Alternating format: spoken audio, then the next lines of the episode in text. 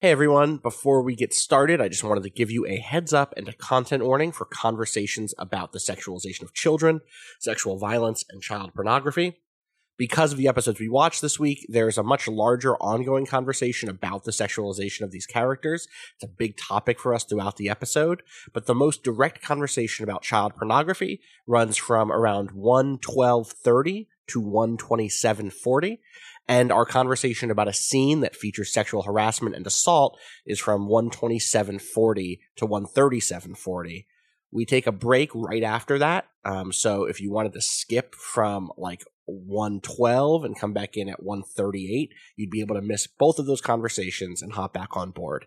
Uh, we do our best to to be uh, to be careful around this this topic and not to be excessive or uh, explicit.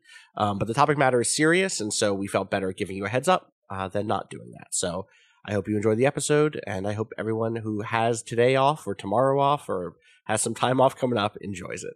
Peace. Ryan Reynolds here from Mint Mobile. With the price of just about everything going up during inflation, we thought we'd bring our prices down. So to help us, we brought in a reverse auctioneer, which is apparently a thing. Mint Mobile unlimited premium wireless. Ready to get 30, 30, bit to get 30, bit to get 20, 20, 20, bit to get 20, 20, bit to get 15, 15, 15, 15 just 15 bucks a month. So, Give it a try at mintmobile.com/switch. slash $45 upfront for three months plus taxes and fees. Promo rate for new customers for limited time. Unlimited more than 40 gigabytes per month. Slows. Full terms at mintmobile.com.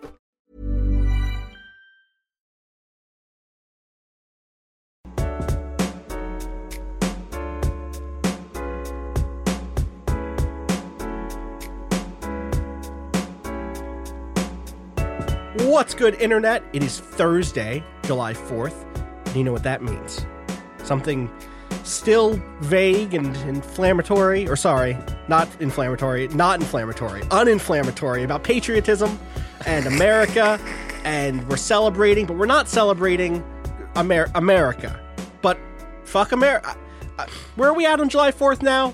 The It's good a day parts of off. it's a day a off. day off. That's Yep. what it means. If you're in the Who gives a US, shit? And also you're not working for one of the many jobs that require you to go to work anyway, it's a day off. And most of those, at least, you should be getting paid time and a half. So You look better into be. look into that because you should get more money for working. Agree. Look- you know, write it down. Look into it. Look Get into paid it. more. What a recommendation. And if uh, you know what, wage theft. If you're not getting paid for, demand it and just see what happens. and just see, yeah, wage theft the is the biggest sort of theft in in America. And True. Cado should be writing self-help books out there. He's got it. uh, what it actually means? Just take that Thursday. day off. Other people are. Just don't come in. Just don't okay, show up. but if we come And then when they say if we to work, collectively say, Mm-hmm. decide to do it, then it's a general strike. Yeah. and we should do that. Yeah. Actually, that we Ghost should do. on your job, saying. July. exactly. Uh, I put in Cado for was some, backed. Cado was backed into an explanation. I put in some time. I put in for some time off yesterday, and I was just telling the dates to Jason, uh, uh, motherboard Jason, and I was like, "Yeah." Uh, so then I have a, uh Gen Con. I'm doing Gen Con. That's at the end of uh, it's the end of July. It's like July 30th through September 5th. Uh, and he was like, Uh, Sep- September 5th? You're just gone for that month? And I was like, yeah, September 5th. I was like, oh, no, sorry, August 5th. August 5th. I meant August 5th, but I I did almost literally put in for a month off by mistake, which I don't think. It sounds like you might have been able to bareface your way through that. I, well, he said if you put it in the calendar, he literally said if you add it to the calendar, no one can say anything about it. So I should just do it and see what happens. That's the law. That's the law. That's it in this good country. Actually, the law is it's Thursday, and that means that we need to nerd out and deep dive into the culture, art, and entertainment that inspires and provokes us. Uh, I am your host, Austin Walker. We Not this week. well, provokes, provokes. It provokes. I think it provokes this week. yeah. Um, we are continuing our conversation about Neon Genesis Evangelion. We are talking about episodes 8 to 13, which is a set of episodes that brings us some new major characters, maybe some new perspectives on old ones, a drier Monster of the Week format, and a, a little bit more weird mysticism, occultism, and kind of weird, you know, religious overtones. Uh, on that note, uh, Rob Zachney, I heard you got a letter You want to you want to read that to me, Patrick Klepek, and Ricardo Contreras here, and and kind of school us on some some what I hear is some Jewish mysticism that we may have missed. Yeah, so uh, this came in under the subject line Evangelion statement, not a question, Okay. from Gavin. Hi, Gavin. Hello. I just finished listening to the episode 1 through 7 Evangelion pod, and I just wanted to mention that there's more than just ch- Christian imagery in Eva. There's a great deal of Kabbalist, Jewish mysticism imagery too. The cult shit in Gendo's office is the Tree of Life, an important Kabbalist representation of God via the 10 Sephirot.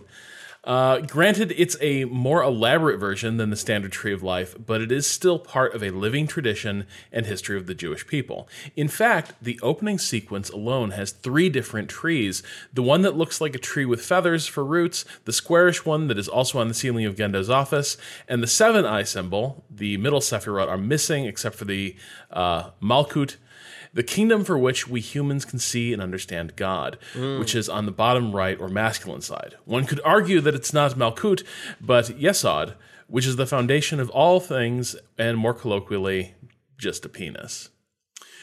I wanted to make the clarification because Kabbalah has a history of being appropriated or erased by non Jews to form occult scams and New Age bullshit. I'm not sure if Evangelion is falling into that trap, but it's important to note the distinction between a living religion and its appropriators, erasers. I'm by no means an expert, and I expect other people to weigh in on this statement with their own perspectives.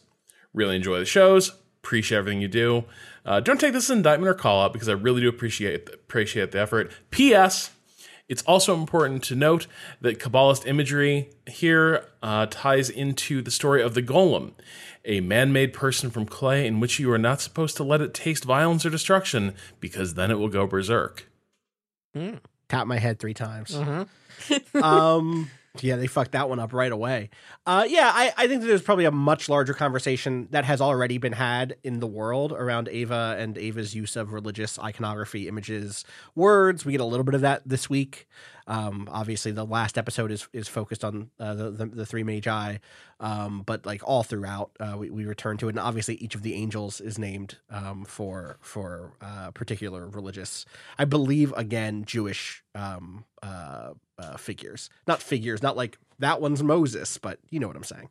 Um, the the conversation I've always heard around the religious stuff in Eva is like it is mostly used as flair and background and not very well integrated once you dig into it a little bit. Like you can align things such where you can say some some stuff but it's it's not like a secret code to unlocking the truth of Eva or vice versa. I mean, it is sounds not- like I saw some like screenshot thread going around where it's, uh, it is apocryphal. I didn't look into the sourcing. It was just a thread on Twitter. It was like uh, asking Anno, uh, how did where did you come up with the phrase Evangelion? And like the first response was him doing this long explanation, and then like the kicker was it just sounded cool. Like it's just a word I found that sounded complicated, um, which sounds like pretty in line with what you're saying here. Yeah, yeah. Well, I mean, you know, I, I, I think part of it is definitely him pulling on certain influences that he did definitely have. Like, it, he fell down a Wikipedia hole before Wikipedia. Right. Uh, yeah, bef- well before Wikipedia existed,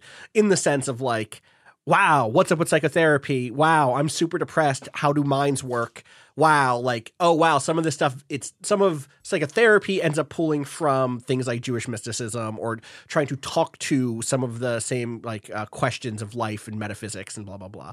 So uh, you know, it is it is. I don't think that it is. uh I know that he like spent time doing deep, deep like academic research into the Kabbalah, uh, but certainly did enough to be like, That's hey, what that's what message boards are for. that is what message boards are for. Exactly. We should get into these. Um, I have really good notes for the first three episodes, and then you can see the wear hitting me as we move through these ones. Nah, no, I think like my notes like long, detailed, and then just barely paying attention by episode twelve. I two feel notes, betrayed. Two notes made on episode thirteen, which one of them was just make it end.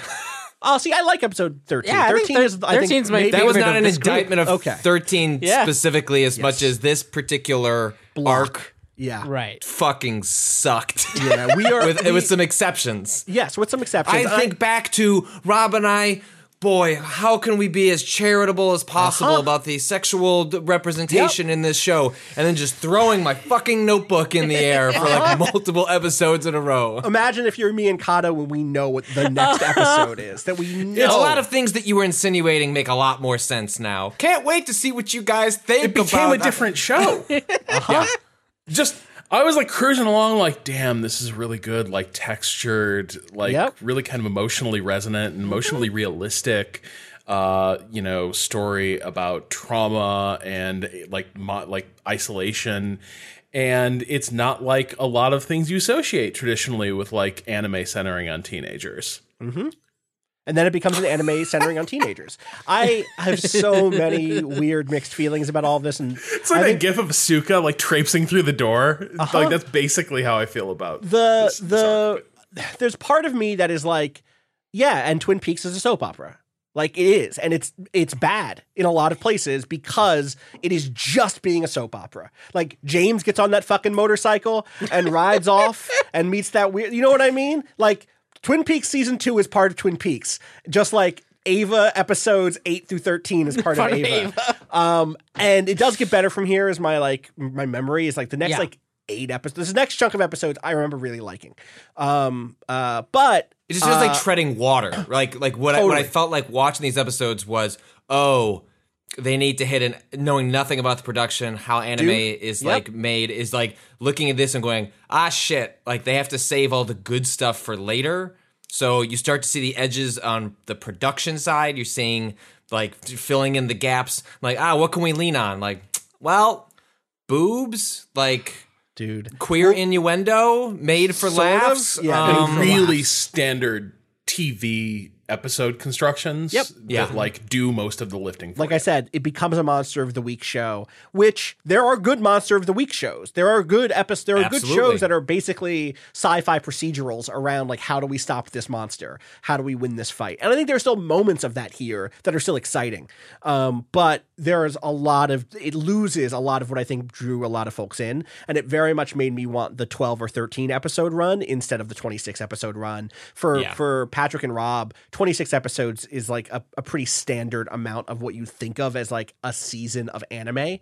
Um, you know, many anime go for very very long, hundreds of episodes, but a lot of my favorite shows go for twenty six or go for like fifty or fifty four, somewhere in that range. Two seasons of it, two cours basically. Is that like a Um, syndication thing? Like how in the in the U.S. or like North America, like certain shows try to hit like I don't know what the number is, but it's like 150 episodes. Then you get a syndication. That's where you make all your money. Like, is there is that just historical precedent? Is there like financial like incentives that like drive like the s- structure of it, or is it just sort of that's just the way it is? I don't know enough about that side of it. Like I could speak really Okay. broadly. Again, I know that like the way it works is anime seasons are set up in what what are called cours, which are like C O U R, which is like a 3 month thing, so it's like 10 to 12 episodes, right? 10 to mm-hmm. 13 episodes. Right. Most anime get like a season a year, which will be not most at this point. I think there's actually a lot more single cour anime than there were when I first started watching where you get like that 26 episode run and that would be it in a year or you'd get but like they Or get broken tw- up in that way. does twelve. Yeah, that's what I'm nowadays. saying. Yeah, you get a single cour show that's like 12 episodes done, you're out. Yeah. And I, I like that a lot. Like my favorite shows, pretty much, my favorite shows don't go more than 26. Mm-hmm. My my very some of my very favorite shows are way more focused than that even. Um and are either OVAs, which are uh, uh original video animations and are like released one episode at a time every few months. Uh, in the 90s, this was a huge thing. Like some of my favorite Gundam shows are shows that you would go to the store and get one every two or three months as they like almost like uh, episodic games are supposed to be. Do you know what I mean? Like that model. Um, uh, and it meant that one, the video animation was way better because it was like, no, this is our one episode. Then We're releasing were- six this whole year, and that's the whole Eh, It, show. it feels like watching like the MCU or something, where it's like Yeah, I'm going to see an episodic movie series. Yeah, totally, totally. Um, and so I, I, you know, eventually Eva actually has become a movie series. We, I, I actually went back and watched the Rebuild One uh, fight, Yeah. the Ramiel fight, Yeah. the Big Diamond, which I'll have to link to y'all. It's so good. It's so different, but so good. Like it's the, the fundamental same thing with the sniper rifle and the big weird Yeah. diamond, but it fucking looks It looks so good. It looks so good. With I want to see those values? movies. You've no idea. Yeah, yeah, yeah. Like it's just doing other stuff. It's it like it's different. Yeah, it's, it's, different a different too. fight in some ways because of the way it acts Hmm. um, and and sounds. Uh, it's so cool. We need to. I, I want to watch those movies now. I've been like holding off for so long. Yeah, when four when four happens, They're maybe releasing- we should uh, come back. They're huh? releasing ten minutes of four next week. What? Did you hear this? They're No, releasing I the didn't. ten minutes of the fourth rebuild. Anyway. We should get into these episodes. The first episode that we watched Yep. this week is Asuka arrives in Japan. Uh, in the U.S., was originally released as Asuka Strikes. Uh, after we briefly overhear Gendo talking on the phone with a mysterious council, I guess that's on the phone. It's, this is like him in, in the room with the council, right? The like, or is this is this the color code? No, we just hear him on the phone with the voice, Yeah. and he's like, "Oh, I'm getting a package." Uh, we're getting the package. We, it's all secure. I guess we don't know who he's talking to. Uh, we see Shinji Misato, Toji, and Kensuke. They're flying over the Pacific. They're meeting up with the fleet, the UN fleet. Um, Kensuke is like filming everything. He is doing Why are they there? uh, because the show wanted them to be there. uh, because the show really, actually, I don't know if this came out before, before or after 0080 War in the Pocket, but it's trying to do that thing of like the kids think war is cool. Right. Um, it also, I think that like the Pacific looks bad here. Like all of the the like painterly quality that the countryside of Japan is given, the ocean, not at all. This is not like there's never a beautiful shot of ships moving over waves or anything like that. Um, uh, Misato lets them know that they're that you know they're they're coming to pick up. Uh, I guess she doesn't know. She's like, you. They land, and then the next thing you know, uh, Toji's hat flies off, and then Asuka is like slamming her foot into it, or someone is slamming her foot into a hat because, and then the wind blows by, and we get an upskirt Oh, it shot. does. Uh, Yep. When by by we, I mean we, the audience, because the thing that these next couple of episodes teach you is the show has a really hard time deciding when it wants to show characters sexualizing fourteen year olds versus when it, it wants to sexualize fourteen year olds. Just blurs that line completely. Um, uh, also, Toji, so she slaps Toji. She slaps all the boys who are watching. And then Toji's response to this is to strip down and flash her, which we move past Yep. instantly. Yeah. Instantly. The rest of from there, um, Misato meets the fleet commander, who's a, a- an American dude. The whole UN fleet is run by Americans, as far as we can tell. He's kind of a jerk. Um, he refuses orders from NERV. Uh, he refuses to turn over Eva Unit 02 into her control um, until they dock. Eva Unit 02 is the the red unit that Asuka pilots. Um, and we see Misato kind of playing hardball, basically saying like, "Yo, if shit pops off, I get control. That is the agreement." Um, and we get the second new character who walks in the door here, Kaji, uh, who is Asuka's escort, um, and who through this series of episodes is played in so many different ways that it's hard to see what his consistent characterization is. Yep. Um, there are times when I think the show knows exactly who he is, and there are times when the show wants us to think that he's a cool dude. Uh, and it and and I don't know that it is very good at walking the line between the two, where it's like, yeah, this is a, he's a cool dude in public, but behind the closed doors, he's a dirtbag. It doesn't. It feels like two characters they mashed together, and that had then been separated, there would have been a way for them to accomplish character arcs that they were trying to tug at with, you know, various characters on the show. But as a result, but maybe that's even more generous than is than should be allowed given the other things the show I does. I mean, maybe that I mean, ultimately, like I feel like th- this section of episodes in particular expo makes me better understand like the frustrated discourse that people have with this show more so than the first seven, where I was like, I don't know, maybe people are just being a little, you know. picky um, over this and you get to this it's like oh okay like i get a much better sense of Yeah. the complicated feelings people have because yeah there are great moments in some of these episodes, but man, you really need to start cherry picking at a certain point. And it's that character, that character, the the you know the the panty shot, and then dropping his pants. I was just like, wow. I mean, I'm glad they're just shoving all this in the front, so I know what I'm in for, I guess. But boy, this is really not even just a shift in tone, just a it's just a shift um Yeah, to a different show. totally. I Um, don't. I I feel like it's not so much that he is two different characters that they mush together. Is that they think the dirtbag character is cool.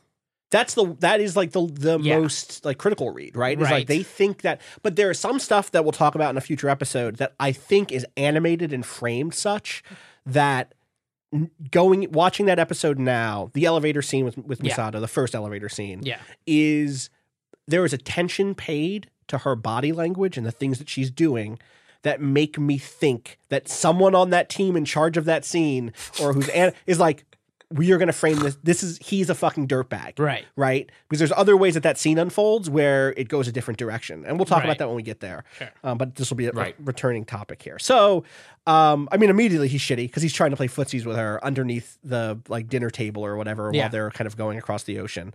Um, and she's like fuck off. Not happy to see him. Uh, it's clear they have a history. It's clear Asuka loves him and has a big crush on him um, because again he is like ask, acting as her escort and he seems like a cool dude um, and again that Oh, and then that idea is is something to that is not like bad raw material. Shitty X, who is also admired by young kids, is a great premise for a character, and you can do a lot with it. Rob, what were you going to say? No, I, I and then the other thing that he attempts to do immediately is kind of try to embarrass Misato and also maybe embarrass the kids a little bit by turning to Shinji and be like, "Hey, she still do that thing where she what is it? She like turns over in her sleep a lot or something." You make some comment to like how she sleeps. Yes. And it's both a creepy comment because it's like, dude, like she's basically my guardian right now. And also, it's just this like, hey, in case it wasn't abundantly clear to everyone at this table, uh, we used to be a thing. Right. Um, yeah. Hey, I've uh, I yeah, I had had private access to her. That's yep. hmm Everyone here, just so you know that. Uh, if it wasn't already clear, really, I just want to talk about how I've been closer to her i- in a way that is intimate and real. Uh, and just you should just uh, know that. Um, uh, also, we blew past actually the first elevator scene, which is they cram too many people in an elevator for again like anime trope, mistaken groping.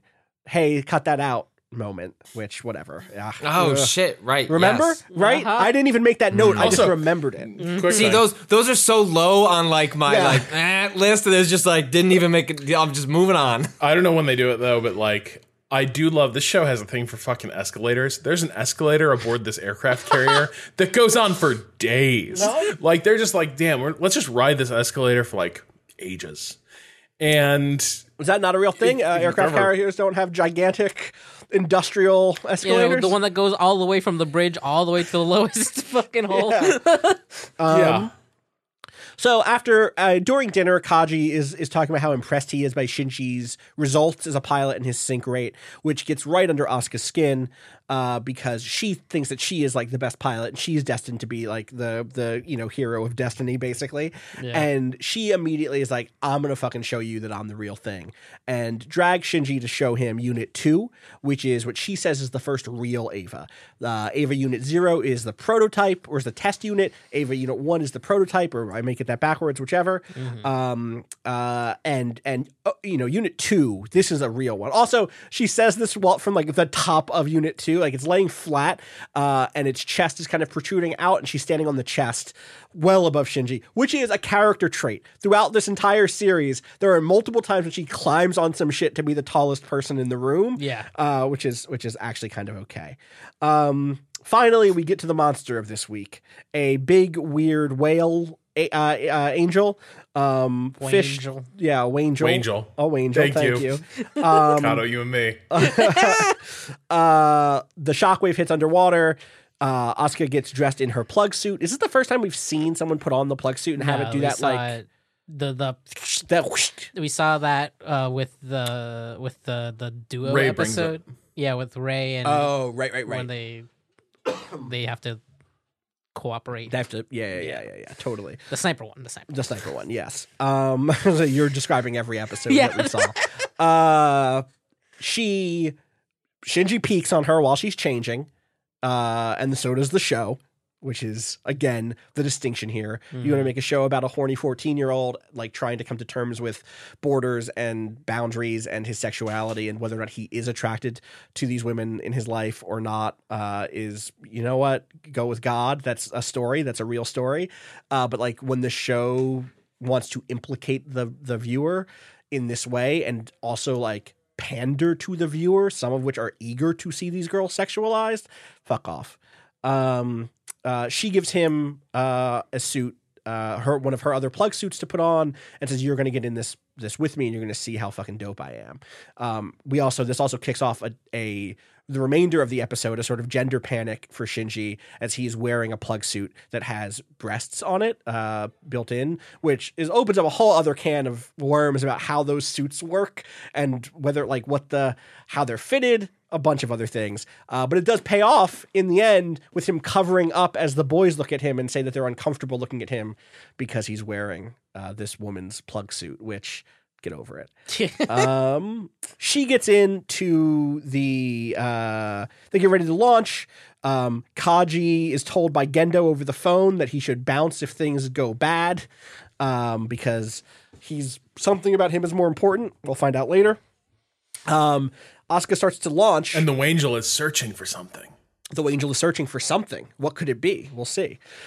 Asuka gets ready to launch. She does like a, a startup sequence, um, but uh, it turns out that Oh, sh- yeah. No. she's German. Um, we spent past that, right? Sorry. No, Yeah, what? before this, though, even in reference to what Rob was saying, this is the first angel we see outside of the city ever.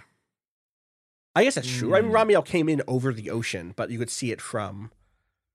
But it, like, it, Yeah, but they're always like attacking the Yeah, yeah, city. yeah, yeah. Like, this is the It's first like- time You're they're right. like, right. This You're is, right. Its goal is not the NERV. It's not. HQ. Yeah, it's not making its way towards NERV HQ. It is specifically going after this fleet. You're right. Totally. That's a good point. Uh, they didn't like bump into it. You're right. That's a that's a big distinction. Yeah. Um, and I think that is like if there is a major lore takeaway for this set of episodes, it's a broader understanding of what the angels are are and how they're they're kind of um their field of operation, if that makes sense. Like that they aren't just being sent to destroy this thing, or that they are they exist out in the world in in some strange places. Um, Asuka Langley uh, Soryu is German, or she's from Germany. Mm-hmm. Um, I believe she's actually of of uh, biracial background, right? Um, and is uh, which is actually a, a, a thing that is a through line through these episodes, but is not directly remarked. I mean, she speaks in German sometimes. In this sequence, the point that her launch, like her her pre launch sequence, is in German, uh, and and Shinji can't think in German, and so it fucks it up. That's focused on. But something that doesn't get said directly is that part of the fetishization of Asuka in these episodes by the characters are about her being white or being like uh, uh, biracial and being having a westerner's body a lot of the comments around like her breasts are coded to be about looking at western bodies and western beauty standards. Uh, a lot of like the contrast between Asuka and Rei can be read in that way and I don't think any of it I think again there is a way by which you can talk about Japanese beauty standards for women and western beauty standards for women and have an interesting conversation or have an interesting piece uh, it turns out that Anno is not the dude I want telling that No. story. I would love a woman's perspective or a queer person's perspective on that. Um, so she launches. Finally, she switches her launch sequence over to Japanese, which is a pretty badass thing to do. To be like, hey, guess what? Uh, you can't think in German, but I can think in Japanese. Switch it over, and then we get decisive battle. And when decisive battle plays, the show is good. Um, it stands up on the ship. It's wearing a tarp What as a a goofy cape. goddamn thing. Hell yeah. Just uh, okay, the carp, Um, the, the, the, the, The, cape, cape, the the carp. The carp. Yeah. It's so good though. It's It so looks good. I, I do not amazing. do not interpret my comment as disparaging. I mean goofy goddamn thing and like the most just oh you're just going for something Yes. that's cool as hell as opposed to I'm supposed to believe these ships can handle the weight of this robot fucking spiraling from the sky down to it. Just just making a little bit of a Oh. dent on the front of that boat. Yeah. It's fine. You played Mario Maker. Like that's maybe they're just they're just doing a run on the level. I do love that there's two things. One, they're like, wait, this thing's configured for land combat. Yep. Is this a good idea? And then the way that all goes sideways is so this show's not very interested in the ocean. It's like, yeah, it's blue. Yeah. Done. But I do love that it loses uh the unit 2 loses its footing when its foot hits the elevator on the flight deck of the carrier. Yeah. And the elevator collapses under the weight. Yeah. And it Yeah. tumbles uh unit 2 into the water. And then okay. This is the part that bugs me. Yeah. Oh wow, here we go. Yeah. Yeah, no, I can I can get with everything else, but when you try to indicate that a power cable is some sort of ridiculous load bearing like 2000 meter like It's a Basically- it's an important power cable. Yeah. They made it real. It's a monster cable. they got they got the gold ones, But it's got gold plating. it's got gold plating, but it's literally a monster cable. It's literally. So, That thread that's the shit. joke.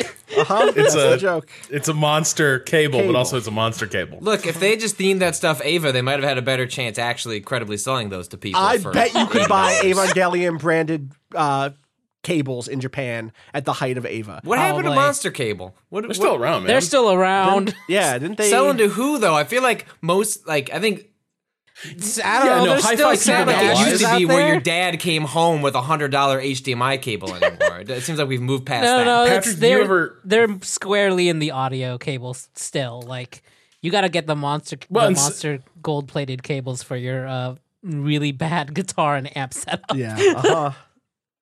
God. yeah. We should at some point But- just look at all of the Eva branded merchandise that came out over the years. I'm sure there's a list somewhere because it's There- just There's a video I just saw that was like, "Could you live off of just Eva merchandise?" almost certainly. This is enticing by the way that when so when they go plummeting into the ocean. yes. Uh, this is the we get this our is first reveal. idea of like what the fuck has happened to the earth because they go down under the water for a for a good minute there and then they land in a city that's been flooded Yeah, it's not and that it's like deep. they're The not in the shallows No, no. Uh, it's it's wild that like oh the there's a city down there Yeah. that no one is surprised by. Everyone's like, oh yeah, of course, this is what's in the ocean. Cities, cities are down there. Yeah. Um, we know that that Second Impact did something big and bad to the world. We've uh, this is one of our first real clear images of what that looked like. The degree of destruction. They say half of humanity died. What's that look like? Well, it looks like cities underwater Yeah. which is a forthcoming problem for us. Yeah. Right? Like environmental disaster and catastrophe is something that will will fundamentally change the way the world looks in such a way that for people born after it or for people in the, these generations it will become normalized to where it isn't commented upon. And it's just like, yeah, this is the fact of life.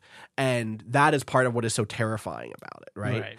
Um, is that at some point catastrophe stops being catastrophe and it becomes normal, uh, it becomes normalized, and then that ends up changing the the ways in which we consider different possible futures. Anyway, um, I, other quick note: when she's sprinting across the ships, one of my actual favorite details is her initial jump off of the boat she's on does destroy that boat. She jumps with such force that that one gets destroyed. Well, yeah, that's true. So, but the rest But of them But then also, fine. yeah, all the ones in the middle are fine, She's and then the one that she lands on at the end don't worry about it. is like, Uh-huh. And that and that knocks angel off as all it's like weaving through is just like every ship's going down, Yes. down, down. That angel just all has to do is breathe on a ship, but it's Yep. Uh huh.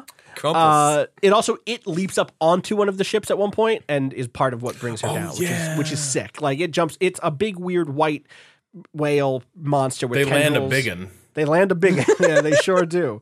they needed a bigger boat they didn't get one They didn't get one. and so now like unit 2 gets fucking dragged through the ruined city Uh-huh. for like a good two three minutes of just it getting rocked as it gets pulled through the ruins two other small things in this fight in this kind of set piece. One um, is that when she sees it, uh, Asuka in the dub says, um, "Just like I expected," but in the subtitles it says, "Just like I hoped it would be." Which is like a one of a few translation differences I've I've written down here. Obviously, I think it's the same translator doing both of those, but it, I was like, oh, I want this subtitled version to be the dubbed the dubbed uh, uh, dialogue here because her saying just like I hoped it would be is such a different thing than just like I expected. Because expected connotates a sort of like prescience or like knowledge, whereas hope suggests like, oh no, I want to show off. I want there to be a big fight against something that's dramatic and scary looking to show how powerful I am, um, which is what Asuka wants from this entire from Yeah. this entire line of episodes is to like be the badass and to have the camera on her. The second thing, the second line that I focused on here that I liked a lot is there's a point at which uh, Gaghiel, who is the that is this this angel, opens its mouth and you can see the core inside of it, and Shinji says it's an angel after all. And that opens up the possibility that Shinji is like, yeah, fish just got weird after second impact. Shinji saw that thing swimming through the water, Yeah. jumping up on the ship, and is like, I guess it could be an angel. We'll find out. And it's only when he sees that core that he's like, yes, that is what an angel is. Right. Um, and I like that little tiny Could bit. be a baby fucking whale. Could be. Absolutely. um uh there's a lot of Shinji reaching across Asuka in the cockpit like in awkward ways so that he's all up on her body. It's awkward teen physical interaction stuff. M- mostly it's That stuff didn't not come across bad. egregious in a way No. that lots of other like that felt like more in line with the like setting up very clearly these teens are going to be awkward Yes. around one another in ways that you would expect teens to be awkward as they're discovering sexuality and and and expl- and so there that stuff like doesn't come across like yeah totally. it's more just like oh yeah of course this would happen when he's been shoved in this cockpit where there's really not anywhere for him to sit um Yeah, people and, growing up you know, this comes right after a scene where she she when she changed into her suit.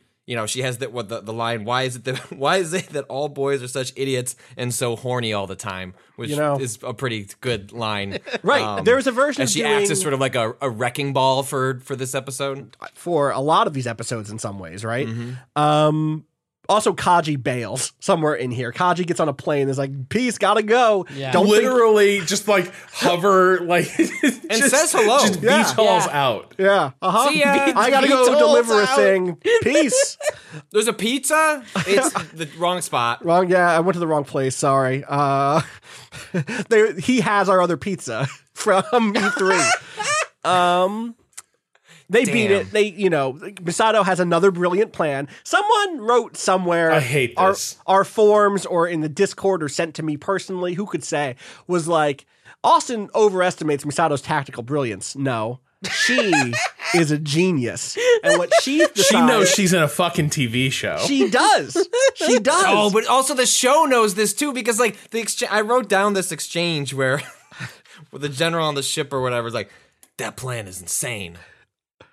Fine, and like, there's just enough of a beat for you as the audience member to laugh. Yes.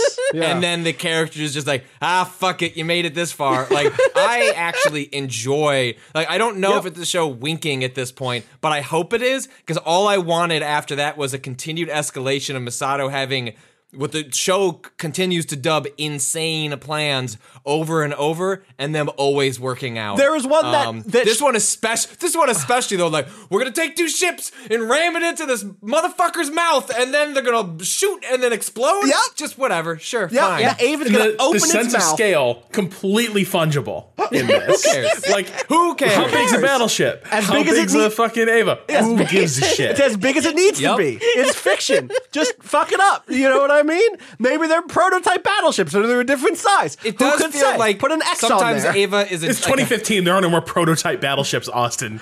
the UN is still here. They're building them. They're the we know they're there. They're not building battleships. They're an old technology. Nobody in 2015 would be building new battleships. Jesus. Tell that I to the United like States. often.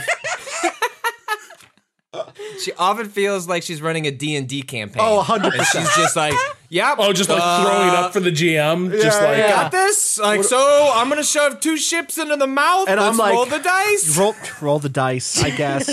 yeah, I think we can agree that's a lock picking check. Oh, yeah. exactly. Do I get my my uh, my mechanics bonus on this? Yeah. Just you have advantage. Roll the dice.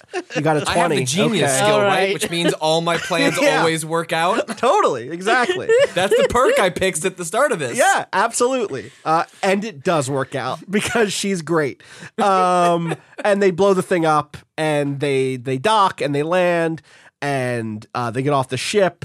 This uh, is again a moment where, um, is this the moment where where Toji and Kensuke are like again, you know, uh, they they don't like Asuka. It's actually an important distinction. Despite thinking Asuka is super hot, and despite some very creepy shit which they're about to start doing, Yeah. oh my lord. yeah, well, we'll get there uh, in the next God. episode. But they're like, ew, when she gets off the boat because she has an attitude. It's not even justified. No! Like, I don't like the only the only like I mean there is a reading of it and this is that oh, she's like the like the first girl to shove their shit back in their face. Yes. It was just why I like th- I this might have been maybe one of my favorite episodes or my favorite episode of the run because it immediately endeared me to Asuka as like, oh, this show has desperate for a, a show with lots of characters who just kind of like to sit in the corner mm-hmm. and just grumble to themselves and then have to be like ex- their emotions extracted. And then when it does come out, boy, it's gross and messy and you need to work through your shit. Asuka, who also probably has lots to work out, Yes. is- and she overcompensates by acting this way. That said, it was refreshing to have someone that's just like, fuck you, fuck you. or as Chris Evans is saying in the, Kni- the Knives Out trailer today, eat shit, eat shit, eat shit. eat Didn't like shit, that and- trailer. oh, fuck like you. I I'm just going purely on faith with Rian Johnson. Like, no, I'm sorry. And all the knives, oh. ridiculous. But Okay. I, Oh, there's all the knives. All the something knives. It's an Agatha. Christie homage, and ridiculous is the word as you're using. There's a specific way they keep constructing their sort of reaction to Asuka, which is, or the way she interacts with Shinji, where they're basically like, ah, it just isn't right. And it's this weird, like, familiarity she has with him, or this, like, ability to impose her physicality on Shinji specifically, that they both have this kind of, like, yeah, like, reaction to, uh, that does like I'm not entirely sure what it's meant to get across. There is something very ew girls gross about the two boys reaction, but it also feels like there's something specific about the way Asuka is interacting and the way she sort of imposes herself on other people that freaks them out in a unique way. Well, she she acknowledges that she's a woman and has breasts, Right. which is like different than like the way other women like she's more like there are lines later where she just talks about her body in True. a way that like Yep. unnerves them and feels that's that's what And it's like, Misato oh, the sees them is as kids and doesn't talk that way. Right. Where, And like that's like the part of the show where I'm like, oh, it's being smart about inserting a character like this where she's like, yeah, okay, yeah, I got boobs. She makes a joke about whether they'd get bigger in heat, Yes, and it's like, yeah. yeah. that's like a like a smart way to like expose the uncomfortableness of these boys, or in that to case, Shinji. Shinji. Yeah, but, yeah, yeah. um, totally, totally. There is there is Asuka Defense Club right here. Like I there there is I mean, so the show is building all in. a I'm all binary in on Asuka. uh, Like- the show builds that binary between Rei and Asuka. That is like a key part of it of Shinji, you know, like trying to understand what he who he is. Is he more of an Asuka or or a Rei? Does he like Asuka or Rei more? It's obviously a very key part of like what the show is trying to do around what like different forms of femininity look like. Um, again, there is the there is the cultural like binary that it's trying to set up around like th- Western women are loud and imposing, and Japanese women are quiet, demure, and you know uh, obedient. Right, like that is the Rei that is the Asuka Rei spectrum that they're that they're setting up. There are times when the show does a great job of then deconstructing that binary, and there are many times where it just kind of lets it hang and be like, "Here they are. Pick your favorite." Who is your waifu? Who is your 14 year old waifu fandom? And it fucking sucks. Cado, you had one more thing here before we move on. Uh, had you heard? Well, just on the note of like that, the trio of kids, uh, the like uh super ego, ego id stuff with them, With the three, with the three main. what's the breakdown? What's Uh, their? I mean, Asuka's the id, sure. right? Shinji's ego, um, And is super ego. super- Yeah, I could see that that breakdown. That maps. right? And I well, and also, which is Anno was deep into psycho psychoanalysis Exactly. in this moment. Yeah, and which also kind of tracks with the difference in tone and pacing in these episodes, where A- Asuka's kind of the focus. yeah, yeah, yeah. Where before, like when it's all like focused on Shinji up until seven, and then when we switch over to this, like the pacing is faster. There, um, you don't get the like all this all the stuff we talked about cinematography and slowly Mm-hmm. like you know introspection and all that is like gone from these episodes specifically. Yeah. because they're the. It feels like it's focusing on her and her uh, way of being, and, and introducing that into the into the mix. Yeah, I think that's a smart a smart analysis. I think like there is something structural happening there where it's like to keep up with her energy. Yeah. the show becomes an action show primarily and does become like less reflective, Right. less less critical, less less um, philosophical. There's still bit bits and moments of that Yeah. stuff, And it uh, comes back including- around- including Rei stuff, obviously. Right? Right. those are the moments that kind of inject it. But and then it comes back around once we're past introducing those specific characters and we're looking at the the whole later in yeah, that's later kind of why I end up liking some of the later stuff a little bit more. So uh, before the show Hold, wraps, hold on. I, can, can we can, we settle?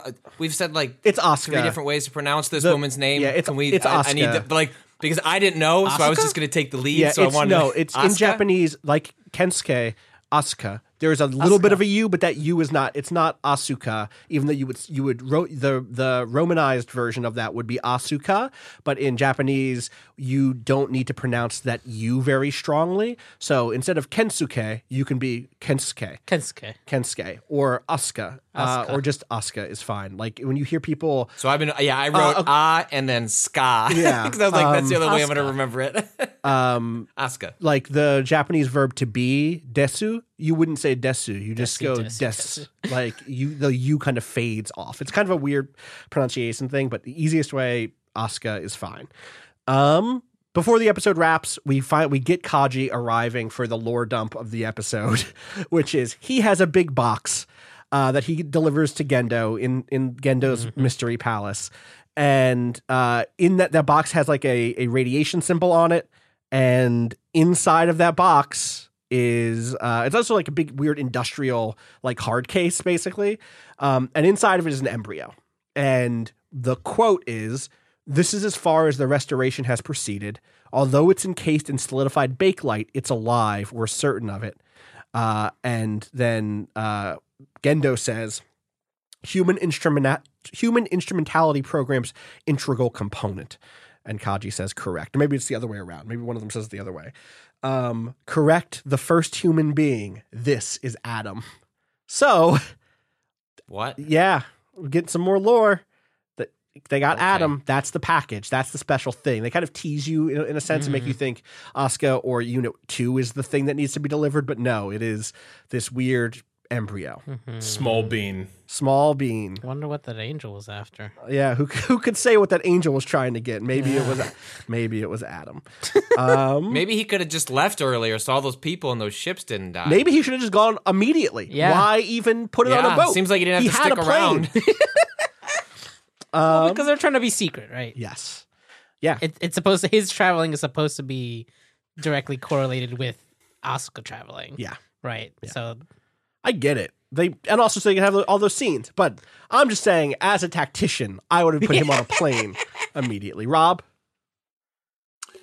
And then I was just going to say, the very end of the episode, if you, like me, were kind of hoping this wasn't to also be a high school anime, oh no, boy, were those hopes fucking dashed Oh, yeah, in the final minute of this episode. Uh-huh. Where it's like, okay, like, okay, we've established now he has relations with relationships with these dudes outside school. They're his friends. Cool, fine, whatever. Now it's like, no, we're going back to the classroom. Mm-hmm. Damn, good thing that annoying Asuka girl is gone and we will never see her again. What could possibly go wrong? Oh shit, it's the new student. It's Asuka writing her name on the board. And there she is, and welcome to hell, kids. Yep. Um, the next episode again, uh, uh, uh, an episode focused on the new arrival, is called "Mind Matching Moment" in the new translation, or originally in Japanese, "Moment and Heart Together," or both of you dance like you want to win. It is. this is like an iconic episode in the fandom. Um, it has, I think, one of the coolest sequences, and also opens with one of the worst sequences. One that I'd completely forgotten Yep. about at the beginning of of my rewatch here. Um, and it's one that just like glossed past as if it's not a big deal in any way at all. It opens with a series of candid photos. You kind of just go from shot to shot um, that are taken by Kensuke of Asuka around the school campus, uh, including many shots of the girls' locker room. uh, including her being undressed and other girls being undressed. And they're selling those photos for 30 yen each to other to other students. Uh, it sucks and is not remarked upon I had, in to, re- I had to rewind it to be like, wait, wait, wait, wait, wait. Oh, I must have missed like a like a like a bit, and then it's like, oh no, No, that's that's what's happening. uh-huh. That's just the thing. there's this weird thing about so there's like childhood as we actually experience it and then there's the weird idea of childhood as like pop culture tends to reflect it back to us and often on a delayed timeline right Yeah. that we get this like for kids of a certain generation like we grew up ingesting a lot of content about like boomer childhoods and like ah that's that's what childhood is kids growing up today encounter like these sort of like uh fantastical ideas of like what 80s childhoods were like uh Look which at Stranger Things. yeah exactly right, right. there's this weird thing like i think about back to the future and its introduction of marty mcfly's dad george mcfly as basically being a peeping tom uh there is this weird thing in like I feel like it was really pervasive in like the 80s and 90s where there was this idea that oh back in the day like of course like kids peeped on girls right and left and yeah like really privacy invading stuff was just stuff that boys got up to. Boys will be and that's, boys. that's mm-hmm. part of childhood. And it's so it's really jarring. Like the weird thing is that stuff was always gross and i was never like oh yeah that's i guess as a dude that's what i should be doing. But also it didn't strike me as discordant in like back to the future when like that's the introduction of the character like oh he's kind of a pervy loser. But you don't think like no actually he's kind of a sex offender and like should probably be under arrest mm-hmm, rather than mm-hmm. like marty being like gotta help this guy we're not gonna get into back to the Future. Uh, we can't get in the Back to the Future. We cannot. we're not But no, you're totally right. There is a there is a normalizing quality to it because if even because what it is doing is making normal something so far off the off the deep end of like what it's Yeah. framing as like loser perviness that other le- what you would think of as lesser you know in, less indictable offenses are then completely normal. That like it, pro- it it produces women as sexualized objects at this far movie cinematic end. And the if there is a, a connection to the way that then women are treated for real it's all of these micro ways that are never as big as like a Porky's movie. Or not never are often that still. Like there are men for whom lines of privacy and personal boundaries are completely ignored. This is not a thing that only exists in movies. But what is what is more true is that like in the messy coming of age story of our own personal lives, the reality is that se- becoming a, a kind of a sexual subject is way more complicated and messy. Um, but when it's done under the in a culture in which stuff like Marty McFly peeping on on uh, I forget the mom's name in that you know wh- wh- whatever whatever her name Yeah. is, uh, or not Marty. Sorry, sorry, sorry. Marty's dad. Um, or these boys taking candid photos, taking taking like shitty, creepy, Yeah. uh, uh, you know, uh, non-consensual photos of these girls, uh, literally naked, without, uh, and then selling them, produces a world in which, oh, okay, masculinity is about looking at women without their consent naked and being happy about that. That is a good thing to do. And so, like. It's not that surprising that we live in a world where our like laws around revenge porn are still fucked, or that we live in a, uh, you know what I mean? Like stuff like that is is it's not a one to two to three, but it is there is like a, a sort of production of a certain type of ideology around se- women's bodies, around sexualized bodies, and who has access and stuff like that. And I think it's also really fascinating that even as they do this, as we are basically given the montage of this little sideline business, oh, those scamps, so resourceful, running a little business, uh, a little grift uh, at the school. Wouldn't want to think they're shallow though. So as they're selling these photos, Oh, yeah. they are also passing judgment Oh, on yeah. the people buying them and the subject of the photos. So Uh-huh. they're being like, man, these people just keep wanting these photos of this girl. If only they knew what a piece of shit she is. Like she's just the worst. She, she's, you know, she's good looking, but they don't realize like how ugly she is on the inside. Yeah. And so is this weird like, okay, so not only are they uh, being really invasive and like exploitative, but also we have to make clear that they're still good, sensitive boys. And the fact they are selling these photos of Asuka shouldn't be read as they're just horny for Asuka. They've got depth. They've got they are they're people you could root for. You know, they're they're your friends. This basically. is just a way to make money. They're they've got no investment in this. right. There's no yeah. There there's a disinterest. Fuck off. Jesus. Um, well, it, it extra sucks because there are moments in this series of episodes in which the show does want to show, does want to focus in on that messier, real feeling of becoming uh, an adult and starting to have feelings, starting to have sexual feelings, and like there are moments when that stuff doesn't feel as like uh, exploitative or as uncritical as the sequence does. yeah. Anyway, Asuka teases teases Shinji, uh, but is like, you know, I get the my read on Asuka through this set of episodes, and it's a it's a growing Wait. read as this, as stuff happens. Is this before or after the Rei bit? that goes to meet Rei after Okay, that. okay, Um, uh, but through the set of episodes, one of the things that I've come to like remember about Asuka is that she is someone for whom attention is affection, um, both in terms of receiving and giving. Um, and so again and again, like all of her insults to Shinji, all of her like teasing of him, much of it sucks. You know, it's a lot of like emasculating him. It's a lot of like, why don't you grow balls, etc. But the perspective that she has, and I think this becomes more and more clear as the shows as the stuff goes on, uh, is just like the fact that she's interested in him as a person is like interested in giving any of her time to him is the highest compliment she can she knows how to pay a person um, because it is kind of what she is looking for also which uh, you know life builds you a certain way she goes to meet Rei um, uh, she meets Rei by standing on top of a big concrete planter next to another escalator, um, which again, I don't know where they're getting all these escalators.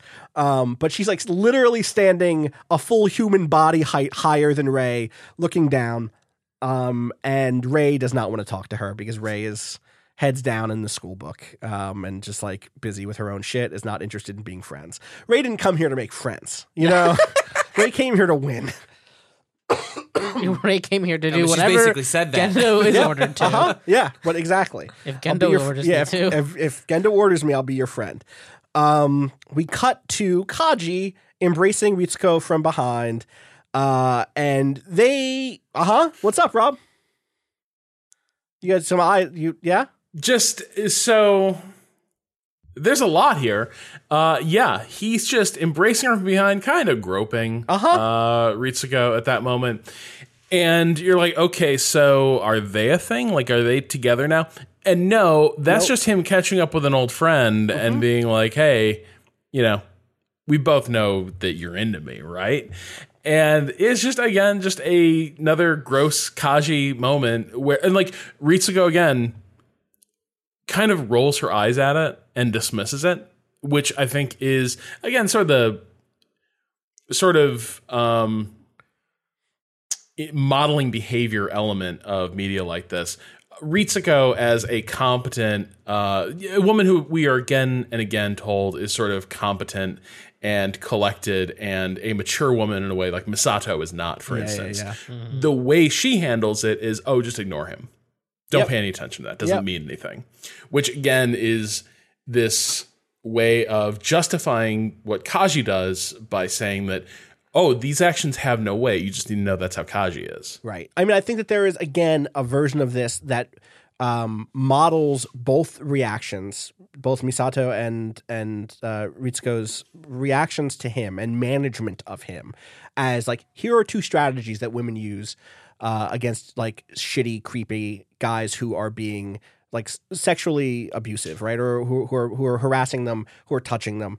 Uh, and with Ritsuko, it's like the smile and nod method of like this is going to end and it is going i'm like going She also to engages in like some ver- like verbal barbs. with Yeah, him, right? exactly. As a, sort of like a disarming yep mechanism. ap- exactly that whereas in a Basically, to buy her buy herself time to get out of the situation. yes where and and we end up seeing a similar situation with misato later um, in which it is both verbal but also physical where she is literally making space which we'll get to um they're in the middle of, of some bickering. Uh, an angel arrives, and we get a, actually one of the best shots in the sequence in this episode, which is just Ramiel's corpse is still in the city, and they're like deconstructing it with cranes and stuff. And I so badly wish we got more of that. I so badly wish we got more like here NERV is breaking down the angel and trying to study it and all that stuff. I would have loved an arc just about that here.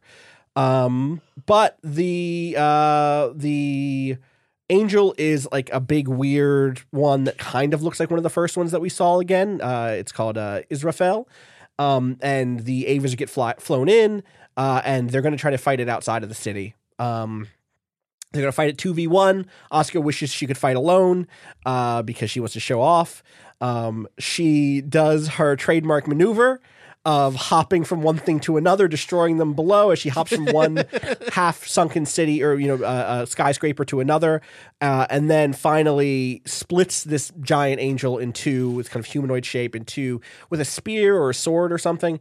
Uh, but um, Spear. I think it's a spear. I'm pretty sure it's a spear. Yeah. Uh, instead of dying, it splits into two bipedal angels.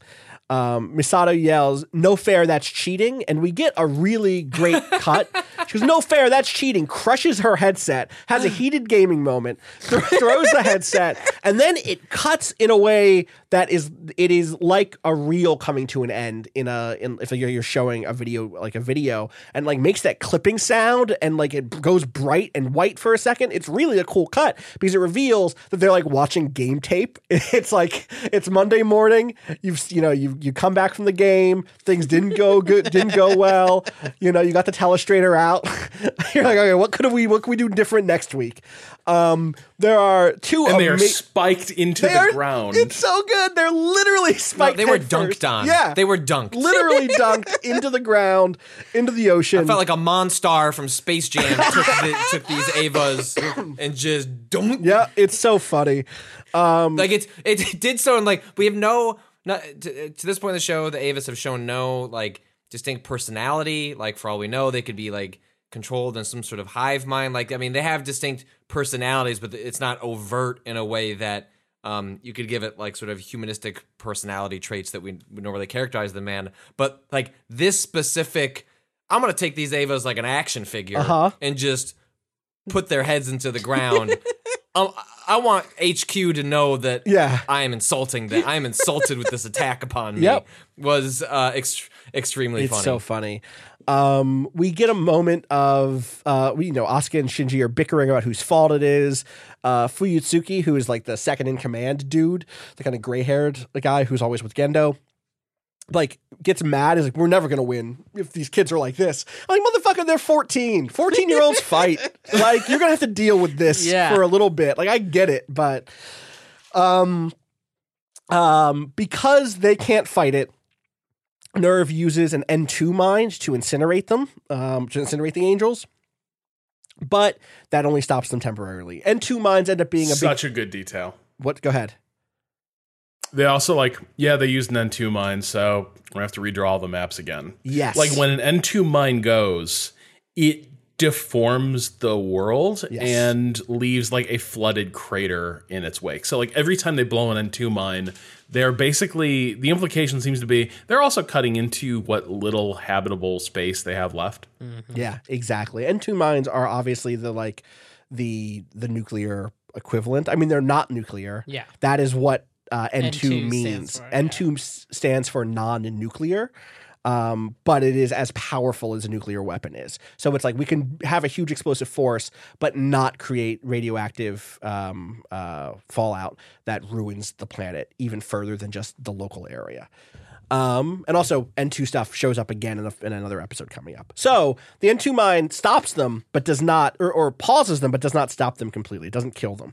Uh, they're kind of, you know, repairing themselves, healing themselves for another fight. And in that time, that gives them a week, gives them one week to get Shinji and Asuka past their bickering, to sync them up, to make them drift compatible. Um, and there's a plan for it. Uh, in fact, there's a Guillermo there's del an, Toro saw this episode and made and yeah, uh-huh, I was like, and I'm gonna make Pacific Rim. Um, there's a great moment where it's kind of like the bills come, the chickens come home to roost, right? Misato is like her desk is covered in paperwork and bills and invoices covered in you know huge red circles and like big black bold underlines. And it's like yeah the UN needs us to pay for the shit that happened to their boats and the Japanese defense force you know that thing with the gun. And it's just like all right like the bureaucracy has caught up to them. Whatever their like license to steal whatever the fuck they want is it still comes with a price tag attached. And they have a big budget but the budget isn't that big. And the only way to get more money the only way to get out of these messes and to kind of get that free pass again is to show why they are the ones that can do this. And that means killing these fucking angels. Um, and it turns out Ritsuko shows up with a, or has a plan, except it's not her plan, it's Kaji's plan, and she produces a little cassette tape. Um, there's another bad translation here that I really dislike in this conversation. Uh, bad translation. I don't mean that the translation is bad because again, I don't know what the I don't know the Japanese, but the the dub versus the subtitle. The dub is um uh I know what they want. They want us to fight the angels in Tokyo 3. And it's delivered and to some degree this is voice acting direction too. It's delivered like they want to fight the angels in Tokyo 3. Like, okay. Almost as if they want to fight the angels, which are in Tokyo 3, is the way the line is delivered. But the subtitle makes makes it much clearer, which is uh Misato is is saying what they want us to do, and it's if you're going to fight, do it in Tokyo 3, which is such a more clear thing, right? It's like, Right. oh, don't put the rest of Japan under threat. If you're gonna if you're gonna fucking fight, do it in your own backyard. Uh, and the dub doesn't really convey that very clearly in the delivery. Um, so the plan is that Asuka's going to move in with Shinji, and that they're going to sync up and do a bunch of training exercises to choreograph a dance number slash fight sequence. Um, Wait, they were Was Dance Dance Revolution out at the time of this? Was this Patrick, I do have a note. I have a note here that says Patrick, does the DDR connect? Does the DDR content connect you to this episode, or is the game they're playing too close to Twister for you? No, I mean yes, it's closer to it's it's somewhere in between. But I I actually was like deeply curious about where this fell in the DDR timeline. I guess because DDR it was what uh late nineties like arcades came to in PS1. the US, right? So wait, when is the first? No, DDR? Japan. So it's I think the U.S. the U.S. imported U.S. arcades imported Japanese DDR machines because Konami USA could not get their shit together Okay. on license. They didn't know whether they wanted to license Gotcha. Japanese tracks or do American tracks like disco shit. Right. So like American DDR didn't come along for a long ass Gotcha. time. Um, but if you went to like a GameWorks, you could play. 98 That's was the first That's the start of DDR. Yeah, so Wow. this predates that sounds DDR. right. My my question, I Okay. were there other dance games at that point? Because I know like the Bemani series was already probably happening. There were music games by then. Yeah, like Beat, Beat, Mania, Beat probably, was out. probably not enough to probably not enough to influence the production of, Of this, yeah. but I would be curious if someone like because I didn't get interested in music rhythm games until Bemani became a thing. Right. So if someone but and there were rhythm and music based games before that, I would curious if anyone knows any specific inspiration for that scene or if it's just Twister, with which would Right, electronic, which right. also just makes sense. like Simon Simon Twister, basically, right? Like Right. Simon says Yeah, something yeah, like yeah, yeah, yeah, yeah, exactly. It's great though. I love it because it makes. I was like, I don't understand how this is supposed to help. It but syncs did them make up, me you laugh. know? So I'll give. Um, sure. Uh huh. Yeah. Um the there's a big dinner sequence where Toji, Kensuke, Kensuke and uh, Hikari show up um, to deliver their homework and then like stay for food, I think. Um, and again, there's this moment where they open the door and see Asuka and and Shinji both wearing the same clothing, and it's like a loose fitting t shirt and like a one piece underneath, right? Um, and the and Kensuke says, um, in the dub, he says, You two are dressed like a couple again. That rubs me the wrong way. But in the subtitle, it's You two are wearing matching outfits again. That rubs me the wrong way. And those mean different things. yeah. One of those is like, Ugh, I don't like the two of you are associating, but the two of you are wearing matching outfits can be a much broader subtextual field that you could dive into. There's an ocean of subtext of Kensuke looking at Shinji dressed like Asuka and being like, uh, mm, this is making me feel some things I'm not sure about. Right? Am I am I wrong in that analysis? I think you're right. Okay. Yeah. Um Makes sense to me. uh, they're having trouble. They're not. They're not meshing. Asuka blames they're not meshing on Shinji. At which point, Rei is uh, Misato is like, all right, you don't have to do it. Rei, go. You know, you can go ahead and do it uh, instead. And Asuka's like, yeah, right. They're not going to mesh. And then they extremely sync up perfectly out the gate. Oh, th- this is two players Mm-hmm. doing maniac difficulty on DDR and just crushing it right next to each other. They're putting their arms on the back. Oh, like, yeah, they're- uh, bar there. They're not jumping around because the moment you jump around, you're giving yourself too much space. Right. If you're gonna hit those uh, things together, use the bar to keep yourself. In sp- There you go. It was good. There you go. They're pros. It was Uh, good. Asuka can't stand to see it. Um, she shouts at them. She Hates to see starts to break into tears. She runs away embarrassed. And Shinji is like, all right, I'm going to keep doing my work here until Hikari, who again is class president, she says, you better go chase her down. And Shinji's like, Shinji straight up goes like, why? Yeah. Which is so good. She's like what? Um, and Hikari says, you These are good character moments. I, I liked this little interaction Mm-hmm. though because that's where I find like better understood Asuka as a character. I was like, oh, like for as much as my attraction to her as like a counter personality is like, oh, this is where the rub comes in. Yeah. Is that it's it's it's a front in in a certain way. I mean, certainly there's there's a core to it that is true, Right. but how much of this is like a defensive or rather an offensive front that is then covering up some like other insecurities that she's dealing with, and then Shinji like his response to being like, "What I do?" like is both like it's like a very Yeah. accurate teenage response Yep. to like, "I didn't do shit." Yeah. Like, I don't wanna do um, it. Well, You you, did did, it. and you but you But didn't, did, and it's like, but like you don't have the emotional maturity to understand like what just happened here. So like it's one of those moments where in a series of episodes that constantly falls on its face. Like this specific sequence, I thought was like done really well in illustrating like the lives of teenagers and like a lot of the hypocrisies with it. Yeah. Um, a lot of like, you know what? Everyone's got a lot of growing up to do. So to do it, he meets her at a convenience store where she is getting beer. What is she getting? I, is she getting beer from this place? Am I wrong? Anyway, she's getting I don't a think they've had the sandwich. kids drink beer yet in the show. Right, but I think if one of them was gonna, it would be Asuka. Yeah. Asuka has six Oh, six sure. keggers. She has a She has fake a ID. oh, a hundred percent, a hundred. She, yeah, absolutely. She made it herself Yes. too. Yeah, she's a 3D pro. printed that shit. Absolutely. Um, again, a true zoomer. Uh, um, she gets either beer or soda or whatever, and a sandwich. Uh, and um, Shinji, she's like, "What are you doing here?" And Shinji kind of was like, "Uh, hey, what's up?" um, and they end up going. Someone told me to Yes. come here and do this. Someone someone insisted I do this. Um, and they end up going onto a, a nearby rooftop, which is accessible because no one puts leashes on these kids, I guess. I don't know. Um, and uh, uh, they have a heart to heart, right? And uh, Asuka actually says something that's very close to what Rei said when uh, Shinji first asked Rei why she pilots, and Asuka says, "I know what to do." Actually, I think she says this down in the convenience store. Actually, she says, "I know what to do. All I have left is being an Eva pilot. Um, I'll do it." Um, and then cuts to the rooftop sequence, and she is drinking. She's throwing them back, looking out into the sunset, and she goes, "We'll show him." Misato and Rei will be totally blown away by how good we are. And Shinji says, "This isn't about impressing people."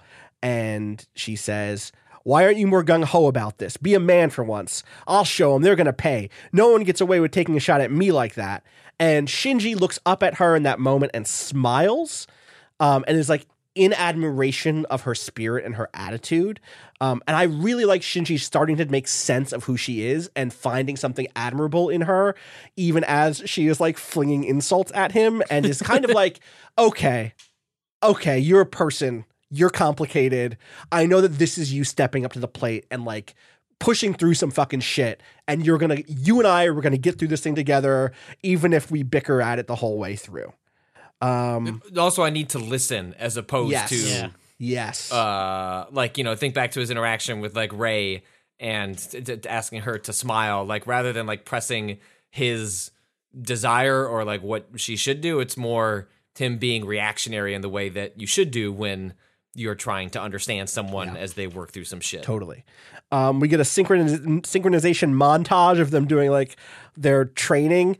It's it the music that plays during this sounds like it's an action. It's like advertising an action block in the late 1970s or 80s. Like this sounds like Sunday on right, yeah, totally. This Sunday on CBS.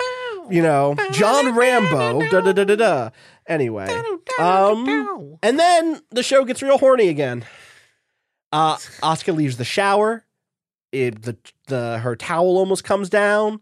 She ends up crawling back out of another room with just like the most aggressive, like top down shot from her. Like she's crawling forward. The shot is forward, but it's looking down her shirt um, as her boobs hang out. Um, and it again is like I, there are parts of this whole sequence that I actually like in terms of showing these characters as vulnerable and confused. But it kicks off on this double shot of like, huh? Huh? Isn't she hot? Don't you mm? Am I right? And it sucks.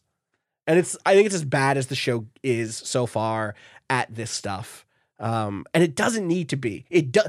I don't think it gains anything from this honestly have the door open, show that she's in a towel, and then just show me Shinji's face, right? Like, just show me Shinji being like, oh my God, I don't know what to do with these feelings. Right. I don't need to see the 14 year old's boobs. I don't need to at all. Ugh. Um, it comes up that Misato is out that night, basically. It's just the two kids. She drags a bunch of bedding into another room and she's like, fucking finally, I can get some peace and quiet. I get my own bedding. Now, there's a weird thing she says here. She as she stands at the doorway, Yeah. she's like, "This door is the wall of Jericho." Uh huh.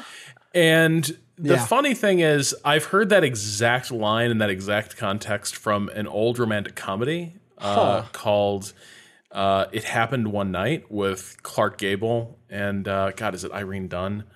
Um, but it's a that's the only place I've heard it, but it is such a direct That's so like weird. echoing of that iconic scene in a romantic comedy that to me this felt like this felt like it had to be reference um, because like the context in that movie is there too uh, he like clark gable is sort of your intrepid reporter type and he falls in on this runaway heiress and they're traveling incognito and several nights they have to stay at a motel and the solution to making sure that's proper is to hang a sheet on Right. a uh, laundry line across the middle of the room.